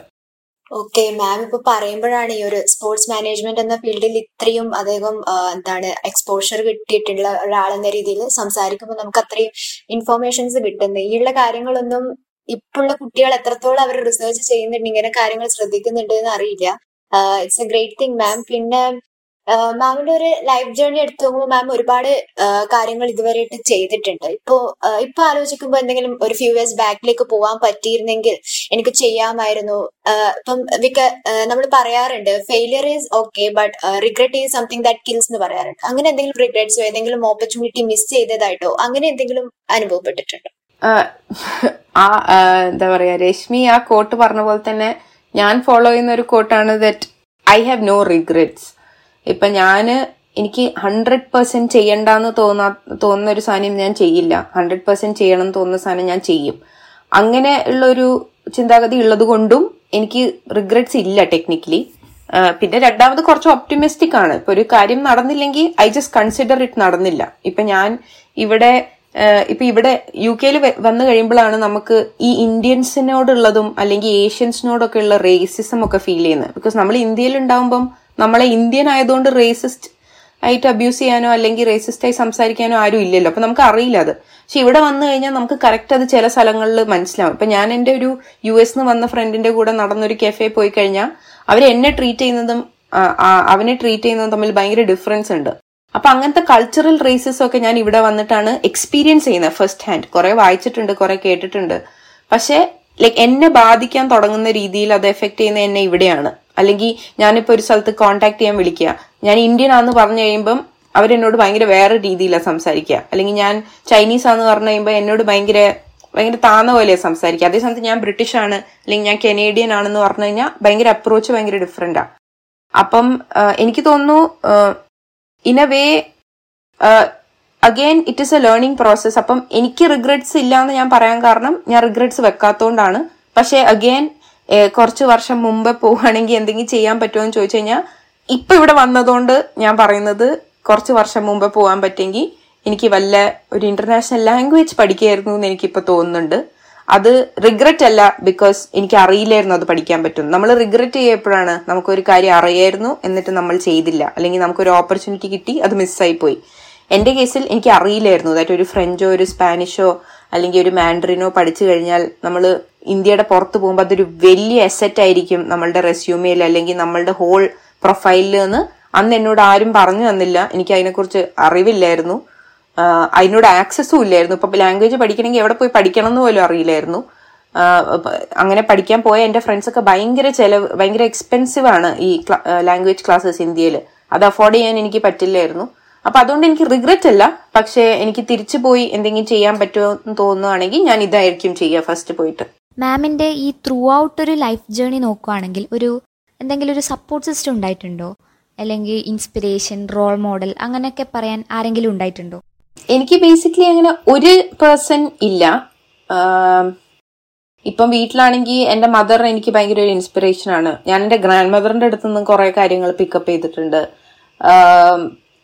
പിന്നെ ലൈക്ക് എന്റെ സ്റ്റെപ്പ് ഫാദറിന്റെ അടുത്ത് നിന്ന് ഞാൻ കുറെ കാര്യങ്ങൾ പഠിച്ചിട്ടുണ്ട്. എന്റെ കസിൻസ് എന്റെ സ്കൂൾ ടീച്ചേഴ്സ് എനിക്ക് തോന്നുന്നു എനിക്കറിയില്ല ജ്യോതി വായിച്ചിട്ടുണ്ടോ? എന്റെ ഒരു ബ്ലോഗിൽ ഞാൻ എഴുതിയിട്ടുണ്ട് that I'm a sum of all the people that I met because ഞാൻ വിശ്വസിക്കുന്ന എന്താന്ന് വെച്ചാൽ ഞാൻ ഒരാളെ മീറ്റ് ചെയ്യുമ്പോൾ അവരിൽ നിന്ന് ഒരു നല്ല കാര്യം ഞാൻ എടുക്കും. പ്ലസ് എന്നിൽ നിന്ന് ഒരു നല്ല കാര്യം ഞാൻ അവർക്ക് കൊടുക്കും. അത് ഭയങ്കര സില്ലി ആയിരിക്കാം. ഇപ്പം ചിലപ്പം ഭയങ്കര ചെറിയൊരു കാര്യമായിരിക്കാം അവർ ചെയ്യുന്ന ഒരു കാര്യം എന്നെ ഭയങ്കരമായിട്ട് ഹാപ്പിനെസ് എനിക്ക് ഇഷ്ടപ്പെട്ടെങ്കിൽ ഞാൻ ആ ഹാബിറ്റ് അവരുടെ അടുത്ത് നിന്ന് പഠിക്കും. എന്നിട്ട് ഞാൻ നെക്സ്റ്റ് ഡേ തൊട്ട് അത് എന്റെ ലൈഫിൽ അഡാപ്റ്റ് ചെയ്യാൻ നോക്കും. എനിക്ക് എന്റെ കയ്യിലുള്ള ഒരു സൂപ്പർ കേപ്പബിലിറ്റിയോ അല്ലെങ്കിൽ ഞാൻ ഓവർ ദ ഇയേഴ്സ് പഠിച്ചെടുത്തതോ അല്ലെങ്കിൽ ക്രാഫ്റ്റ് ചെയ്തെടുത്ത എന്തെങ്കിലും ഒരു സാധനം ഉണ്ടെങ്കിൽ ഞാനത് അവർക്ക് പറഞ്ഞു കൊടുക്കും. അത് ചിലപ്പം എക്സൽ ഷീറ്റിൽ ഒരു അടിപൊളി എന്താ പറയുക എളുപ്പമുള്ള ഒരു സാധനം ചെയ്യുന്നതായിരിക്കാം. പക്ഷെ ഞാൻ അത് അവർക്ക് പറഞ്ഞു കൊടുക്കും. അപ്പം അങ്ങനെ ഒരു രീതിയിൽ എനിക്കിങ്ങനെ ഒരു ഒരു പെർട്ടിക്കുലർ റോൾ മോഡൽ എന്തായാലും ഇല്ല. Like I think I'm a combination of everybody I have met like even including you two people today. Like the more and more i meet people they all just become part of who i am and how i develop myself. ഇപ്പൊ മാമിനോട് സംസാരിക്കുന്ന ഓരോ മൊമെന്റിലും നമുക്ക് അനുഭവപ്പെടുന്നത് one's own potential maximum use ചെയ്യേണ്ടത് വളരെ ഒരു ഇമ്പോർട്ടന്റ് ആയിട്ടുള്ള ഒരു കാര്യമാണ്. അത് ചിലപ്പം അക്കാഡമിക്സ് ആ ഒരു ടൈമിൽ തന്നെ ബിൽഡപ്പ് ചെയ്ത് കൊണ്ടുവരേണ്ടതാണ്. അല്ലെ ജ്യോതി? അതെ. അപ്പോ മാമിന് ഇപ്പത്തെ സ്റ്റുഡൻസിനോട് യൂത്ത്സിനോട് എന്ത് അഡ്വൈസ് ആണ് കൊടുക്കാനുള്ളത്? ഇപ്പം ജസ്റ്റ് അക്കാദമിക്സിൽ ഒതുങ്ങി ഒരു സെക്യൂർ ജോബ് കിട്ടാനായിരിക്കും മാക്സിമം യൂത്തും ശ്രമിക്കുന്നുണ്ടാവുക. അവർക്ക് അതിലപ്പുറത്തേക്ക് ഒരു എക്സ്പോഷർ ചിലപ്പോൾ അവർ ആഗ്രഹിക്കാനായിട്ടായിരിക്കാം അല്ലെങ്കിൽ ചിലപ്പം ഒരു സപ്പോർട്ട് സിസ്റ്റം ഇല്ലാത്തത് കൊണ്ടായിരിക്കാം. അപ്പൊ മാമിന്റെത് ഒരു യുണീക്ക് ആയിട്ടുള്ള ഒരു പാത്വേ ആണ്. ഇത്രയും ഒരു അച്ചീവ്മെന്റ്സ് മാം സ്വന്തം തീരുമാനങ്ങൾ ശരിയായിട്ടുള്ള തീരുമാനങ്ങൾ എടുത്തുകൊണ്ട് അച്ചീവ് ചെയ്തതാണ്. ഇപ്പോ റിസ്ക് എടുക്കാൻ തയ്യാറല്ലാത്ത അവരുടെ ആ കംഫർട്ട് സോണിൽ നിന്ന് പുറത്തിറങ്ങാൻ താല്പര്യപ്പെടാത്ത ആ ഒരു സിറ്റുവേഷനെ മാം എങ്ങനെ നോക്കിക്കാണും? റിസ്ക് എടുക്കരുത് എന്ന് തന്നെയാണ് ഞാൻ പറയാ. ഇപ്പൊ എന്റെ ജേർണി നോക്കുകയാണെങ്കിലും ഞാൻ റിസ്ക് തീരെ എടുത്തിട്ടില്ല. റിസ്ക് എടുത്തിട്ടുണ്ടെങ്കിലും ഞാൻ കാൽക്കുലേറ്റഡ് റിസ്ക് ആണ് എടുത്തത്. അപ്പൊ ഞാൻ എല്ലാവരോടും പറയുന്ന ഒരു കാര്യമാണ് ഇത് റിസ്ക് എടുക്കുകയാണെങ്കിൽ എപ്പോഴും കാൽക്കുലേറ്റഡ് റിസ്ക് എടുക്കണം. ഇതിപ്പോ എങ്ങനെ പറയുന്ന പോലെ അറിയോ? മറ്റേ ലവ് ഇസ് ബ്ലൈൻഡ് എന്നൊക്കെ ആൾക്കാർ പറയുന്ന പോലെയാ. ലവ് ഇസ് നോട്ട് ബ്ലൈൻഡ് നമ്മളിപ്പം if you fall in love with somebody or if you like something if you fall in love with a particular subject I fell in love with being a sports manager അങ്ങനെ ഒരു process നടക്കുകയാണെങ്കിൽ നമുക്ക് എന്തായാലും അതിനോടൊരു താല്പര്യം ഉണ്ടാവും. കുറച്ച് കാര്യങ്ങൾ ഉണ്ടാവും. To why you like it അപ്പം ഇറ്റ് ഈസ് നെവർ ബ്ലൈൻഡ് അല്ലെങ്കിൽ ഞാൻ സ്പോർട്സ് സെലക്ട് ചെയ്തത് എനിക്ക് അതിനോട് ഭയങ്കര പാഷൻ എനിക്ക് ഫുട്ബോൾ കാണാൻ ഭയങ്കര ഇഷ്ടമാണെന്ന് വിചാരിച്ചിട്ട് എനിക്ക് സ്പോർട്സ് മാനേജർ ആവാൻ പറ്റില്ല. എനിക്ക് റൊണാൾഡോനെ ഭയങ്കര ഇഷ്ടമാണെന്ന് വിചാരിച്ചിട്ട് എനിക്ക് മാഞ്ചസ്റ്റർ യുണൈറ്റഡിൽ ജോലി കിട്ടണമെന്നില്ല. ഒരിക്കലും ആ രീതിയിൽ ഓപ്പർച്യൂണിറ്റീസിനെ കാണരുത്. എല്ലാവരും ഈ പാഷൻ ഉണ്ട് എന്നാ ഒരു റിസ്ക് എടുക്കാം. ആ തോട്ട് പ്രോസസ് മാറിയാൽ തന്നെ half of your problems are solve always be ready to take risk after exploring who you are as a person right because ഇവിടെയുള്ള ഒരു പ്രശ്നം എന്താന്ന് വെച്ചാൽ ഇപ്പൊ നമുക്ക് നമ്മളെ തന്നെ അറിയില്ലെങ്കിൽ ആണ് നമുക്ക് ഈ ബാക്കി കാര്യങ്ങളൊക്കെ വേണ്ടത്. ഈ- നേരത്തെ രശ്മി പറഞ്ഞ പോലെ സപ്പോർട്ട് സിസ്റ്റം അല്ലെങ്കിൽ നമ്മൾ പറയാം സപ്പോർട്ട് സിസ്റ്റം ഇല്ല. എനിക്ക് തോന്നുന്നു unless like you know you are not in a very disadvantage situation you are not in a position of not having a support system പക്ഷേ എന്റെ സപ്പോർട്ട് സിസ്റ്റം വെച്ച് നോക്കുമ്പോൾ വേറൊരാളുടെ ഡിഫറെന്റ് ആയിരിക്കാം. വേറൊരാളുടെ വെച്ച് നോക്കുമ്പോൾ വേറൊരാളുടെ ഡിഫറെന്റ് ആയിരിക്കാം. ആ രീതിയിൽ ഡിഫറൻസ് ഉണ്ടാവാം. പക്ഷേ എല്ലാവർക്കും ഒരു ബെയർ മിനിമം സപ്പോർട്ട് സിസ്റ്റം ഉണ്ട്. സപ്പോർട്ട് സിസ്റ്റം തീരെ ഇല്ലാത്തവർ വേറൊരു കാറ്റഗറിയാണ് ലൈക്ക് എനിക്ക് തോന്നുന്നു ഇന്ത്യയിൽ തന്നെ വളരെ കുറച്ച് ആൾക്കാരെ ഉണ്ടാവുള്ളൂ അങ്ങനെ. ഒരു സപ്പോർട്ട് സിസ്റ്റം ഇല്ലാതെ ജീവിക്കുന്ന ആൾക്കാർ അപ്പം സപ്പോർട്ട് സിസ്റ്റമോ അല്ലെങ്കിൽ അതൊന്നും അല്ല important all of that is secondary if you can understand what you want that's your primary പിന്നെ ഈ ഒരു നയൻ ടു ഫൈവ് ജോലി എടുക്കുന്നത് കംഫർട്ട് സോൺ അല്ലാന്ന് പറയരുത് ഒരിക്കലും. അല്ലെങ്കിൽ അല്ലാന്ന് നമുക്ക് പറയാൻ പറ്റില്ല in a way because that is a form of choice right ഇപ്പൊ എനിക്ക് ഒരു ഓണ്ടർപ്രണർ ആവുന്നതിനേക്കാളും എനിക്ക് ഒരു കമ്പനിയിൽ ഒരു ഇമ്പാക്ട്ഫുൾ വർക്ക് ചെയ്യുന്നതാണ് ഇഷ്ടമെങ്കിൽ അത് എന്റെ ഒരു കരിയർ ചോയ്സ് അല്ലെങ്കിൽ എന്റെ ഒരു എന്താ പറയാ I'm taking risk there by trying to be part of a normal setup right അതും ഒരു കാൽക്കുലേറ്റഡ് റിസ്ക് എല്ലാവരും പോയി ഓണ്ടർപ്രണർ ആവുക എല്ലാവരും ഫോളോയിങ് ദിയർ പാഷൻ എന്ന് പറഞ്ഞു പോകുമ്പം എനിക്ക് എന്റെ ഫാമിലിനെ നോക്കണം അല്ലെങ്കിൽ എനിക്ക് ഒരു ഇൻഡിപെൻഡന്റ് ഇൻകം വേണം എനിക്ക് എന്റെ പേരൻസിന്റെ മേലെ സപ്പോർട്ട് ചെയ്യാൻ പറ്റില്ല. അങ്ങനെ ഞാൻ എടുക്കുന്ന ചോയ്സും ഒരു കാൽക്കുലേറ്റഡ് റിസ്ക്കാണ് അപ്പം to put the questions answer around എനിക്ക് തോന്നുന്നത് അണ്ടർസ്റ്റാൻഡിങ് വൺ സെൽഫ് അതിൽ കുറെ good and bad things you will realise you will realise the different fear inside you you will realise the different insecurities inside you അതിനൊക്കെ embrace ചെയ്ത് നമ്മളെ തന്നെ എന്താ പറയാ like be your own teacher be your own leader അങ്ങനെ നമ്മളെ തന്നെ നമ്മൾ ഫോക്കസ് ചെയ്ത് എന്നാൽ താനും നമ്മളുടെ സറൗണ്ടിങ്ങിനെ അപ്രീഷിയേറ്റ് ചെയ്ത് മുന്നോട്ട് പോകാൻ നോക്കിക്കഴിഞ്ഞാൽ നമുക്ക് നല്ല കാൽക്കുലേറ്റഡ് റിസ്ക് എടുക്കാൻ പറ്റും. കാൽക്കുലേറ്റഡ് റിസ്ക് എടുക്കുന്നതിന്റെ ഗുണം ഒന്ന് തെന്നി വീണാലും പിന്നെ എണീറ്റ് പോകാൻ പറ്റും. പക്ഷെ കാൽക്കുലേറ്റഡ് അല്ലാത്ത റിസ്ക് എടുക്കുമ്പം ഐ സി സ്ലോപ്പ് നിന്ന് സ്കിഡ് ചെയ്യുന്ന പോലെയാ. നേരെ മേലെ നിന്ന് താഴെ എത്തും. പിന്നെ you don't know what to do അപ്പൊ നമ്മളുടെ സപ്പോർട്ട് സിസ്റ്റവും റെഡി ആയിരിക്കില്ല. അവർ പറയും ആ നിങ്ങൾ റിസ്ക് എടുത്തതല്ലേ? മേലെ നിന്ന് ചാടിയതല്ലേ? എന്ന് അവർക്കും പറയാനുള്ള ഒരു ഓപ്പർച്യൂണിറ്റി കൊടുക്കുകയാണ് നമ്മൾ അപ്പം എനിക്ക് തോന്നുന്നത് taking calculated risk made difference in my life and I think it will make a lot of difference in people's life but it might not be the same as mine exactly ma'am I too agree with it ഇനിയിപ്പോ നമ്മൾ നമ്മളെ concluding പാർട്ടിലേക്ക് move ചെയ്യാം. ഇനിയിപ്പോ മാമിന്റെ bucket list completed ആയിട്ടില്ല എന്നാണ് വിചാരിക്കുന്നത്. ഇനിയും മാമിന് ഒരുപാട് പോവാനുണ്ട്. ഇനി മാം ഫ്യൂച്ചർ പ്ലാൻസ് എന്തൊക്കെയാണ്? Where you see you after three to four years what is your further plans yeah bucket list എനിക്കൊന്ന് നെവർ എൻഡിങ് ആണ്. എനിക്ക് രണ്ടു തരം ബക്കറ്റ് ലിസ്റ്റ് ഉണ്ട്. ഒരു ഫാന്റസി ബക്കറ്റ് ലിസ്റ്റും ഒരു റിയൽ വേൾഡ് ബക്കറ്റ് ലിസ്റ്റും ഫാന്റസി ബക്കറ്റ് ലിസ്റ്റ് എന്ന് പറഞ്ഞാൽ എനിക്കറിയാം. ഒരിക്കലും അത് സാധിക്കില്ല. പക്ഷെ എന്നാലും ഞാൻ എഴുതി വെക്കും. എങ്ങാനും സാധിച്ചാലോ എന്ന് വിചാരിച്ചിട്ട്. അപ്പം ഫാന്റസി ബക്കറ്റ് ലിസ്റ്റും ബക്കറ്റ് ലിസ്റ്റ് ഒക്കെ ഇങ്ങനെ മുന്നോട്ട് പോകുന്നുണ്ട്. ഫ്യൂച്ചർ പ്ലാൻസ് എന്ന് പറഞ്ഞു കഴിഞ്ഞാൽ എനിക്ക് ഈ കോഴ്സിൽ ഞങ്ങളുടെ ഫസ്റ്റ് മോഡ്യൂൾ ഹ്യൂമാനിറ്റീസ് ആയിരുന്നു. ഇന്ത്യയിൽ ജനറൽ സ്കൂളിംഗിൽ ഹിസ്റ്ററി പഠിക്കും നമ്മൾ ചെറിയ ക്ലാസ്സസിൽ സോഷ്യൽ സയൻസിന്റെ ഭാഗമായിട്ട്. എഞ്ചിനീയറിംഗിൽ ഒരു ഹിസ്റ്ററിയും പഠിക്കുന്നില്ല. എഞ്ചിനീയറിംഗിന്റെ ഹിസ്റ്ററി പോലും പഠിക്കുന്നില്ല. അപ്പൊ ഇവിടെ സ്പോർട്സ് മാനേജ്മെന്റ് ഭാഗമായിട്ട് ആദ്യം പഠിക്കുന്നത് സ്പോർട്സിന്റെ ഹിസ്റ്ററിയാണ് പ്ലസ് യു കെ പോലത്തെ രാജ്യങ്ങളിൽ ഹിസ്റ്ററിക്ക് ഭയങ്കര ഇമ്പോർട്ടൻസ് ആണ്. ഇപ്പൊ എഞ്ചിനീയറിംഗ് പഠിക്കാൻ പോവുകയാണെങ്കിലും ആദ്യം അവർ എഞ്ചിനീയറിംഗിന്റെ ഹിസ്റ്ററി പഠിപ്പിച്ചു തരും. അപ്പം എനിക്ക് ഹിസ്റ്ററിനോട് ഭയങ്കര താല്പര്യം വന്നു തുടങ്ങി. ഓർ ഇൻ ജനറൽ ആ ഒരു തോട്ട് പ്രോസസ്സിനോട് ഒരു താല്പര്യം വന്നു തുടങ്ങി.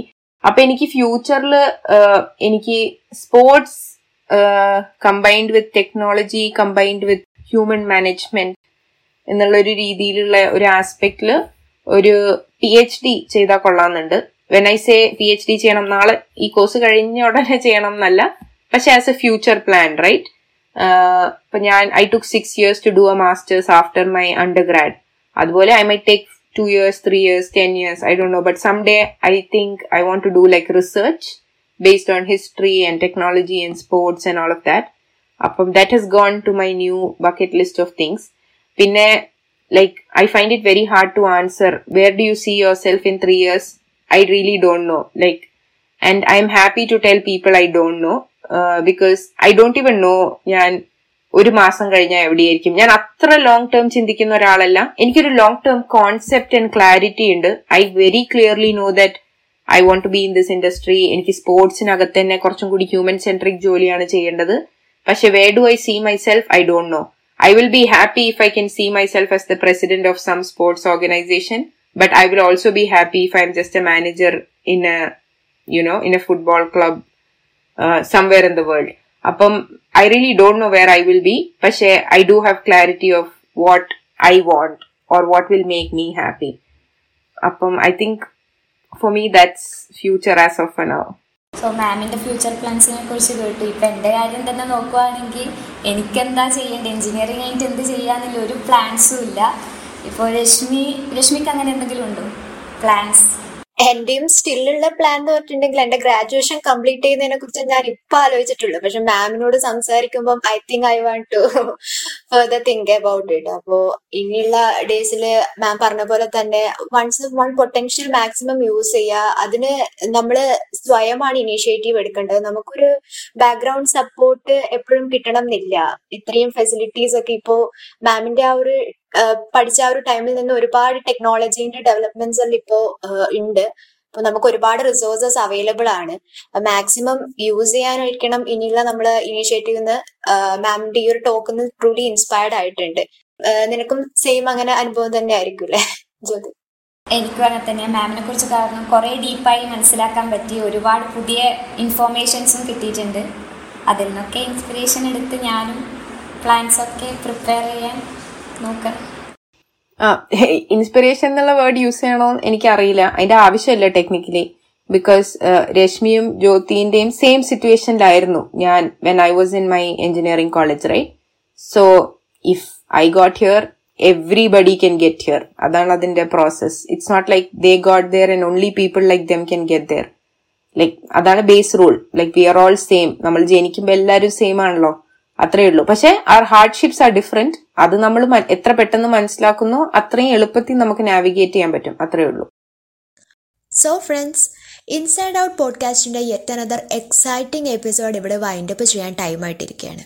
ഇന്നത്തെ നമ്മുടെ എപ്പിസോഡിൽ ഗസ്റ്റായി വന്ന ആയിഷ മാം ഒരുപാട് കാര്യങ്ങൾ നമ്മളുമായിട്ട് ഷെയർ ചെയ്തു അല്ലെ? മാമിന്റെ ലൈഫ് ജേണിയെ കുറിച്ചും കരിയർ എക്സ്പീരിയൻസസിനെ കുറിച്ചും അതേപോലെ നമ്മളിൽ ഭൂരിഭാഗം ആൾക്കാരും അത്രമേൽ ശ്രദ്ധിക്കാതിരുന്ന ഒരു മേഖലയെ കുറിച്ച് അതായത് സ്പോർട്സ് മാനേജ്മെന്റിനെ കുറിച്ച് ഇൻഫോർമേറ്റീവ് ആയിട്ടുള്ള ഒരുപാട് കാര്യങ്ങൾ മാം ഇവിടെ നമുക്ക് പറഞ്ഞു തന്നിട്ടുണ്ട്. And thank you so much ma'am for that especially മാമിന്റെ ബിസി ഷെഡ്യൂളിൽ നിന്നും ഇത്രയും ടൈം നമ്മുടെ പോഡ്കാസ്റ്റിലേക്ക് മാറ്റി വെച്ചത് താങ്ക് യു സോ മച്ച് അതേപോലെ നമുക്കറിയാം ഒരുപാട് ഫ്യൂച്ചർ പ്ലാൻസ് ഉണ്ട് മാമിന് അത് ഓരോന്നും വളരെ ഭംഗിയായിട്ട് നേടിയെടുക്കാൻ മാമിന് സാധിക്കട്ടെ. എല്ലാവിധ പ്രാർത്ഥനകളും നമ്മുടെ ഭാഗത്തു നിന്നും ഉണ്ടാകും. For sure thank you thank you I triple S B C T K R and the whole team I really loved being part of your podcast this is one of my very few debut podcasters അപ്പം I am really looking forward and all the best for your upcoming episodes and the whole initiative. So friends ഈ ഒരു episode ഇവിടെ wind up ചെയ്യുകയാണ് but അടുത്തൊരു എപ്പിസോഡിൽ ഒരു new ഗസ്റ്റുമായിട്ട് ഒരുപാട് new എക്സ്പീരിയൻസസിനുമായിട്ട് നമ്മൾ മീറ്റ് ചെയ്യും. Catch you in next episode of inside out until then me Rashmi and ഗേദ which me it Jyothi signing off see you so tata bye bye